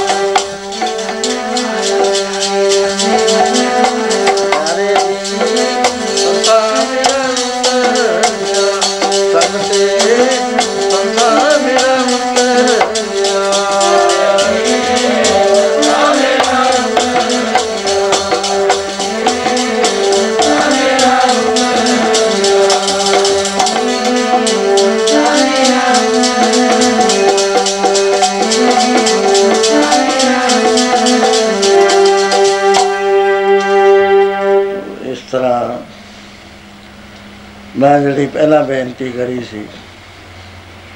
ਨਾਨਕ ਲੇਖੇ, ਇੱਕ ਗੱਲ ਹੋਰ ਹਾਂ ਮੈਂ ਕਹਿਣਾ ਚਾਹਾਂ। ਉਹ ਐਸੇ ਜਨਮ ਚ ਜੇ ਤਾਂ ਅਸੀਂ ਕਰ ਲਿਆ ਇਹ ਕੰਮ। ਮੰਜ਼ਲੇ ਮਕਸੂਦ ਤੇ ਪਹੁੰਚ ਗਏ। ਸੱਤ ਮੰਜ਼ਲਾਂ ਹੁੰਦੀਆਂ ਨੇ, ਸਾਰੇ ਧਰਮਾਂ ਦੇ ਅੰਦਰ ਕੋਈ- ਕਿਸੇ ਨੇ ਕੋਈ ਨਾਮ ਰੱਖਿਆ, ਕਿਸੇ ਨੇ ਕੋਈ ਰੱਖਿਆ। ਲੇਕਿਨ ਉਹ ਸਾਰੀਆਂ ਇੱਕ ਦੂਏ ਨਾਲ ਮਿਲਦੀਆਂ ਨੇ। ਸੋ ਇਹ ਸੱਤ ਮੰਜ਼ਲਾਂ ਜਦੋਂ ਲੰਘ ਜਾਂਦਾ ਹੈ, ਬਾਬਾ ਫਰੀਦ ਨੂੰ 24 ਸਾਲ ਲੱਗੇ ਸੀਗੇ ਮੰਜ਼ਲੇ ਤਲਾਸ਼ ਵਿੱਚ, ਢੂੰਡ ਦੇ ਵਿੱਚ, ਜੰਗਲਾਂ 'ਚ ਢੂੰਡਦਾ ਸੀ। 14 ਸਾਲ ਲੱਗੇ ਮੰਜ਼ਲੇ ਇਸ਼ਕ ਦੇ ਵਿੱਚ ਉਹਨੇ ਪਿਆਰ ਕਰਿਆ ਆਪਣੇ ਮੁਰਸ਼ਿਦ ਨਾਲ, ਹੱਥ ਤੋਂ ਜ਼ਿਆਦਾ। ਪਿਆਰ ਤੋਂ ਬਿਨਾਂ ਗੱਲ ਨਹੀਂ ਚੱਲਦੀ, ਪਿਆਰ ਨੂੰ ਕਰਨ ਵਾਸਤੇ ਸਰਟਨ ਰੂਲ ਨੇ, ਜੇ ਤੋਂ ਪ੍ਰੇਮ ਖੇਲਣ ਕਾ ਚਾਓ ਸਿਰ ਧਰ ਤਲੀ, ਗਲੀ ਮੋਰਿਆਓ ਇਤ ਮਾਰਗ ਪੈਰ ਤਰੀਜੈ, ਸਿਰ ਦੀਜੈ ਕਾਰਨ ਫੇਰ ਉਸੇ ਗੁਰੂ ਦੀ ਸੇ ਮੁਰਸ਼ਿਦ ਦੀ ਸੇਵਾ ਦੇ ਵਿੱਚ ਮੰਜ਼ਲੇ ਮਾਰਫਤ ਰੱਬ ਦਾ ਗਿਆਨ ਉਸ ਨੂੰ ਪ੍ਰਾਪਤ ਹੋਇਆ, ਲੇਕਿਨ ਅਜੇ ਰੱਬ ਦੀ ਪ੍ਰਾਪਤੀ ਨਹੀਂ ਹੋਈ, ਗਿਆਨ ਪ੍ਰਾਪਤ ਹੋਇਆ। ਵੀ ਪਰਮੇਸ਼ਰ ਸਾਰੇ ਪਰਿਪੂਰਨ ਹੈ। ਉਹ ਇੱਕ ਨੂਰ ਹੈ ਸਾਰੇ, ਅਬਲ ਅੱਲਾ ਨੂਰ ਪਾਇਓ, ਕੁਦਰਤ ਕੇ ਸਾਧਨ ਦੇ। ਉਹਦਾ ਹੀ ਨੂਰ ਹੈ, ਉਹੀ ਆ ਅੰਦਰ ਬਾਹਰ ਹਰ ਥਾਂ ਦੇ ਉੱਤੇ। ਇਹ ਮਾਰਫਤ ਦੇ ਵਿੱਚ ਜਾ ਕੇ ਸਮਝ ਆ ਗਈ ਗੱਲ। ਉਸ ਤੋਂ ਬਾਅਦ ਚੌਥੀ ਮੰਜ਼ਿਲ ਆ ਗਈ। ਉਹਨੂੰ ਵਹਿਦੀਅਤ ਕਹਿੰਦੇ ਨੇ। ਲਿਵ ਲੱਗ ਜਾਣੀ ਲਿਵਲੀਨ ਹੋ ਗਿਆ। ਪੰਜਵੀਂ ਮੰਜ਼ਿਲ ਆ ਗਈ, ਆਪਣਾ ਆਪ ਭੁੱਲਣ ਲੱਗ ਗਿਆ। ਵੀ ਇੱਥੇ ਤਾਂ ਪਰਮੇਸ਼ਰ ਹੈ। ਛੇਵੀਂ ਮੰਜ਼ਿਲ ਆ ਗਈ, ਮੰਜ਼ਲੇ ਨੂਰ ਕਹਾਉਂਦੀ ਹੈ, ਬਿਸਮਾਦ ਕਹਾਉਂਦੀ ਹੈ, ਹੈਰਾਨ ਕਹਾਉਂਦੀ ਹੈ। ਦੀਪ ਲੋ ਪਤਾਲ ਤੇ ਖੰਡ ਮੰਡਲ ਹੈਰਾਨ। ਤੇ ਜਿਹੜੀ ਛੇਵੀਂ ਮ, ਸੱਤਵੀਂ ਮੰਜ਼ਿਲ ਆ, ਉਹ ਆਪ ਨਹੀਂ ਆਇਆ ਕਰਦੀ, ਉਹਦੇ ਚ ਗੁਰੂ ਸਹਾਇਤਾ ਕਰੇ ਤਾਂ ਹੁੰਦੀ ਹੈ ਨਹੀਂ ਨਹੀਂ ਆਇਆ ਕਰਦੀ। ਕਿਉਂਕਿ ਵਾਹਿਗੁਰੂ ਦਾ ਰੂਲ ਹੈ। ਉਹਨੇ ਗੁਰੂ ਤਾਂ ਹੀ ਬਣਾਇਆ ਹੈ ਵੀ ਆਖਰੀ ਮੰਜ਼ਿਲ ਤੇ ਤੈਨੂੰ ਮਦਦ ਕਰਨੀ ਪੈਣੀ ਹੈ। ਜਦੋਂ ਬਾਬੇ ਫਰੀਦ ਨੇ ਆਪਣਾ ਡੇਲਾ ਕੱਢ ਕੇ ਅੱਗ ਲੈ ਆਂਦੀ, ਮੁਰਸ਼ਿਦ ਨੇ ਪਰਖ ਲਿਆ ਵੀ ਹੁਣ ਪੂਰਾ ਹੈ। ਉਸ ਵੇਲੇ ਜਫੀ ਚ ਲੈ ਕੇ, ਹਮਾ ਉਸਤ ਹਮਾ ਅਜ਼ ਉਸਤ ਦੋ ਵਚਨ ਕਹੇ। ਕਪਾਟ ਖੁੱਲ ਗਏ ਉਸੇ ਵੇਲੇ ਬਾਬੇ ਫਰੀਦ। ਫਰੀਦ ਖਤਮ ਹੋ ਗਿਆ, ਸਰੀਰ ਕਾਇਮ ਹੈ, ਲੇਕਿਨ ਫਰੀਦ ਕਾਇਮ ਨਹੀਂ। ਬਾਕੀ ਕੀ ਰਹਿ ਗਿਆ? ਅਸਲੀਅਤ ਰਹਿ ਗਈ, ਅਸਲੀਅਤ ਹੈ ਪਰਮੇਸ਼ਰ। ਪਦਵੀ ਕਿੱਡੀ ਪ੍ਰਾਪਤ ਕਰੀ? ਗੁਰੂ ਗ੍ਰੰਥ ਸਾਹਿਬ ਗੁਰੂ ਰੂਪ ਹੋ ਕੇ ਬੈਠੇ। ਕਿਉਂਕਿ ਸਤਿਗੁਰ ਦੀ ਬਾਣੀ ਹੈ। ਸੋ ਇਸ ਤਰ੍ਹਾਂ ਇਹ ਜਿਹੜੀ ਮੰਜ਼ਲ ਹੈ, ਇੱਕ ਤਾਂ ਯੋਗ ਪ੍ਰਿਸ਼ਟਾਂ ਦੀ ਹੈ, ਉਹਦੇ ਵਿੱਚ ਅਸੀਂ ਲੋਕ ਚੱਲ ਰਹੇ ਹਾਂ। ਪਤਾ ਕਾਹੇ ਦਾ ਲੱਗਿਆ ਨਹੀਂ ਹੈ, ਟੋਹਾਂ ਲੱਗ ਗਿਆ ਲੇਕਿਨ ਮੰਜ਼ਲ ਨਹੀਂ ਮਿਲੀ। ਉਹਦਾ ਫਿਕਰ ਹੈ ਵੀ ਕੀ ਹੋਏਗਾ? ਮੁੜ ਕੇ ਫੇਰ ਜਨਮ ਆਏਗਾ ਆਏਗਾ, ਖਬਰਾਂ ਕਹੇ ਜੇ ਘਰ ਪੈਦਾ ਹੋ ਜੀਏ ਕਹੇ ਜੇ ਹਾਲਾਤ ਤੋਂ ਐਸ ਜਨਮ ਦੇ ਅੰਦਰ ਇਹ 50 ਥਾਂ ਤੇ ਗਿਰੇ ਆ, ਤਿਲਕ ਤਿਲਕ ਗਿਰਦੇ ਆ। ਵੀ ਅਗਲੇ ਦੇ ਵਿੱਚ ਕੀ ਹੋ ਕੋ ਸੰਗੀਆਂ ਦਾ ਹੀ ਘਰ ਲੱਭ ਗਿਆ। ਸ਼ਰਾਬ ਕਬਾਬ ਚ ਪਹਿਲਾਂ ਹੀ ਉਹਨੇ ਪ੍ਰਵਿਰਤ ਕਰਾਤਾ ਤੇ ਸੰਤਾਂ ਦੇ ਨੇੜੇ ਜਾਣੇ ਨਾ ਦਿੱਤਾ, ਫੇਰ ਕੀ ਹੋ? ਉਹ ਜਨਮ ਐਸੇ ਆ ਤਾਂ ਜਾਂਦੇ ਨੇ, ਫਲ ਵੀ ਭੋਗਦਾ, ਲੇਕਿਨ ਭਜਨ ਕਰਿਆ ਹੋਇਆ ਨਹੀਂ, ਕਿਤੇ ਵੀ ਜਾਂਦਾ, ਉਹ ਫੇਰ ਖਿੱਚ ਲੈਂਦਾ। ਉਹ ਕਸ਼ਸ਼ ਹੈ ਭਜਨ ਦੀ ਸਮੇਂ ਨਾਲ ਖਿੱਚ ਲੂ। ਉਹ ਫੇਰ ਮੁੜ ਕੇ ਉਹਦੇ ਸਾਰੇ ਹੀ ਪਾਪ ਸਾਰੀਆਂ ਹੀ ਗਲਤੀਆਂ ਮਾਫ ਹੋ ਜਾਂਦੀਆਂ ਪਰ ਲੰਘਣ ਵਾਲਾ ਫੇਰ ਪੁਆਇੰਟ ਉਵੇਂ ਜਿਵੇਂ ਰਹਿ ਜਾਂਦਾ ਕੋਲ ਜਾ ਕੇ ਖੜ ਜਾਂਦਾ ਰੱਬ ਦੇ ਦੇਸ਼ ਦੇ ਵਿਵੇਕ ਮੰਡਲ ਚ ਫਿਰਤੀ ਜਾਂਦੀ ਹੈ ਇੱਕ ਪਾਸੇ ਪਰਮੇਸ਼ਰ ਹੁੰਦਾ ਹੈ, ਇੱਕ ਪਾਸੇ ਇਹ ਖੜਾ ਹੈ। ਇਹਦੀ ਹੋਂਦ ਨਹੀਂ ਮਿਟਦੀ ਮਟਾਉਂਦਾ ਨਹੀਂ ਹੈ। ਕਿਉਂ ਇਹ ਚੱਕਰਾਂ 'ਚ ਪੈ ਜਾਂਦੇ ਸੰਤਾਂ ਪੈ ਜਾਂਦੇ ਨੇ ਡੇਰਿਆਂ ਦੇ ਚੱਕਰਾਂ 'ਚ। ਵੀ ਪੈਸਾ ਆਵੇ ਪੈਸਾ ਆਵੇ, ਐ ਆਊ, ਪੈਸਾ ਐ, ਪੈਸਾ ਆਊ। ਉਹ ਫੇਲ ਹੋ ਗਏ ਸਾਰੇ। ਜਿਹੜਾ ਹੈਗਾ ਕੱਲਾ ਹੀ ਗੁਫਾ 'ਚ ਰਹਿੰਦਾ ਹੈ, ਉਹ ਸੰਗਤ ਨਹੀਂ ਮਿਲਦੀ, ਗਿਆਨ ਨਹੀਂ ਵੱਧਦਾ। ਉਹ ਉੱਥੇ ਹੀ ਉਹਦੇ ਰਿੱਧੀਆਂ ਸਿੱਧੀਆਂ ਇੰਨੀਆਂ ਆ ਜਾਂਦੀਆਂ ਇਕੱਲੇ ਬੈਠੇ ਤੇ, ਉਹ ਹੀ ਨਹੀਂ ਉਹਨੂੰ ਟਿਕਣ ਦਿੰਦੀਆਂ। ਇਹਦਾ ਕੋਈ ਤਤਵੇ ਤਾਂ ਮਹਾਪੁਰਸ਼ ਪੂਰਾ ਮਿਲ ਜੇ ਯਾਰ, ਉਹਦੇ ਨਾਲ 100% ਪਿਆਰ ਹੋ ਜੇ। ਉਹਦੇ ਉਹਨੂੰ ਛੱਡ ਕੇ ਹੋਰ ਕਿਸੇ ਨਾਲ ਪਿਆਰ ਨਾ ਹੋਵੇ। ਲੋਕ ਕਟੰਬ ਸਭੋਂ ਤੇ ਤੋੜੈ ਤੋ ਆਪਣ ਬੇਢੀ ਆਵੇ। ਨਹੀਂ ਪ੍ਰਗਟ ਹੁੰਦਾ ਹੀ ਨਹੀਂ ਹੈ। ਸੰਤ ਤੇ ਰਾਮ ਦੇ ਵਿੱਚ ਕੋਈ ਭੇਦ ਨਹੀਂ ਹੈ। ਸੰਤ ਨੂੰ ਮਨਾ ਲਿਆ, ਰੱਬ ਬਣ ਗਿਆ। ਸੰਤ ਸੰਤੇ ਨਹੀਂ ਮੰਨਿਆ। ਰੱਬ ਚੁੱਪ ਕਰਿਆ ਖੜਾ ਰੱਬ ਤਾਂ ਕੋਲ ਹੈ, ਸਭ ਦੇ ਹੀ ਹੈ। ਹਰੇਕ ਦੇ ਕੋਲ ਹੈ। ਪ੍ਰਗਟ ਕਿਉਂ ਨਹੀਂ ਹੁੰਦਾ? ਕਿਉਂਕਿ ਚਾਬੀ ਨਹੀਂ ਲੱਗੀ। ਧਨ ਪਿਰਕਾਰੀ ਕਹੀ ਸੰਗ ਵਾਸਾ ਵਿੱਚ ਹਉਮੈ ਪੀਤ ਕਰਾਰੀ। ਜਿਸ ਕਾ ਗ੍ਰਹਿ ਤਨ ਦਿਆ ਤਾਲਾ ਕੁੰਜੀ ਗੁਰ ਸੋ ਪਾਈ, ਅਨ ਕੋ ਪਾਪ ਕਰੇ ਨਹੀਂ ਪਾਵੇ, ਬਿਨ ਸਤਗੁਰ ਸ਼ਰਨਾਈ ਸਤਿਗੁਰੂ ਦੀ ਸ਼ਰਨ ਗਿਆ ਨਹੀਂ ਹੈ। ਸ਼ੰਕਿਆਂ ਦਾ ਹਿਸਾਬ ਕਿਤਾਬ ਹੀ ਨਹੀਂ ਇਹਦੇ ਅੰਦਰ। ਗੁਰੂ ਘਰ ਦੇ ਸੰਤ ਉੱਚੀ ਕਹਿ ਨਹੀਂ ਸਕਦੇ। ਹੌਲੀ ਵੀ ਨਹੀਂ ਕਹਿੰਦੇ। ਉਹ ਚੁੱਪ ਨੇ, ਕਿਸੇ ਜੀਵ ਦਾ ਭਾਗ ਹੁੰਦਾ ਹੈ। ਉਹ ਇਸ ਚੁੱਪ ਦੇ ਵਿੱਚੋਂ ਕੋਈ ਗੱਲ ਕੱਢ ਲੈਂਦਾ, ਨਹੀਂ ਤਾਂ ਨਿਕਲਦੀ ਨਹੀਂ ਸੰਤ ਆਉਂਦੇ ਨੇ, ਪੂਰੇ ਹੋ ਜਾਂਦੇ ਨੇ, ਤੁਰ ਜਾਂਦੇ ਨੇ। ਗਾਂ ਵਾਲਿਆਂ ਨੂੰ ਲਾਭ ਨਹੀਂ ਹੁੰਦਾ ਕਿਉਂਕਿ ਉਹਨਾਂ ਦੇ ਸੰਸੇ ਦੂਰ ਨਹੀਂ ਹੁੰਦੇ। ਉਹ ਕਿੰਨੇ ਥਾਵਾਂ ਤੇ ਫਸੇ ਰਹਿੰਦੇ ਨੇ। ਨਹੀਂ ਹੁੰਦੇ ਕਲੀਅਰ ਐਡੇ ਸੰਸਕਾਰ ਜੜ ਜੜ ਜਾਂਦੇ ਨੇ ਬਚਪਨ ਤੋਂ। ਉਹ ਪਾਰ ਨਹੀਂ ਹੋ ਸਕਦੇ। ਸੋ ਇਸ ਤਰ੍ਹਾਂ ਵਾਹਿਗੁਰੂ ਇਹ ਕਿਰਪਾ ਕਰੇ, ਸਾਧ ਸਿੰਘ ਜੀ। ਤੁਸੀਂ ਸਾਰੇ ਤੁਰੇ ਹੋਏ ਹੋ ਇਸ ਮਾਰਗ ਤੇ, ਮੈਂ ਤਾਂ ਬਚਨ ਕਰਿਆ ਹੈ ਤੁਰੋ ਅੱਗੇ। ਐਸੇ ਜਨਮ ਚ ਸਿੱਝਣ ਦਾ ਯਤਨ ਕਰੋ। ਇਹ ਕੋਈ ਨਹੀਂ ਹੈ ਵੀ ਇਹ ਗ੍ਰਸਤੀ ਹੈ ਸੰਤ ਹੈ ਘਰ ਵਾਰੀ ਹੈ ਘਰ ਵਾਰੀ ਉਹ ਲੰਘ ਜਾਂਦੇ। ਪਤਾ ਹੀ ਨਹੀਂ ਰਹਿੰਦਾ ਕਬੀਰ ਸਾਹਿਬ ਕੀ ਸੀਗੇ ਗ੍ਰਸਤੀ ਸੀ ਪੂਰੇ। ਡੇਢ ਕਰੋੜ ਬੰਦੇ ਨੂੰ ਪਾਰ ਲੰਘਾਇਆ ਉਹਨਾਂ ਨੇ। 150 ਸਾਲ ਦੇ ਕਰੀਬ ਉਹਨਾਂ ਦੀ ਉਮਰ ਹੋਈ ਹੈ। ਸੋ ਇਸ ਤਰ੍ਹਾਂ ਬਾਤ ਨੂੰ ਫੜਨ ਦਾ ਯਤਨ ਕਰੋ। ਹੁਣ ਸਾਰੇ ਪ੍ਰੇਮੀ ਗੁਰ ਸਤੋਤਰ ਚ ਬੋਲੋ, ਜਿਹੜੇ ਹਾਲ ਤੱਕ ਨਹੀਂ ਬੋਲੇ, ਉਹ ਵੀ ਆਪਣੀ ਰਸਨਾ ਵਿਤਰ ਕਰ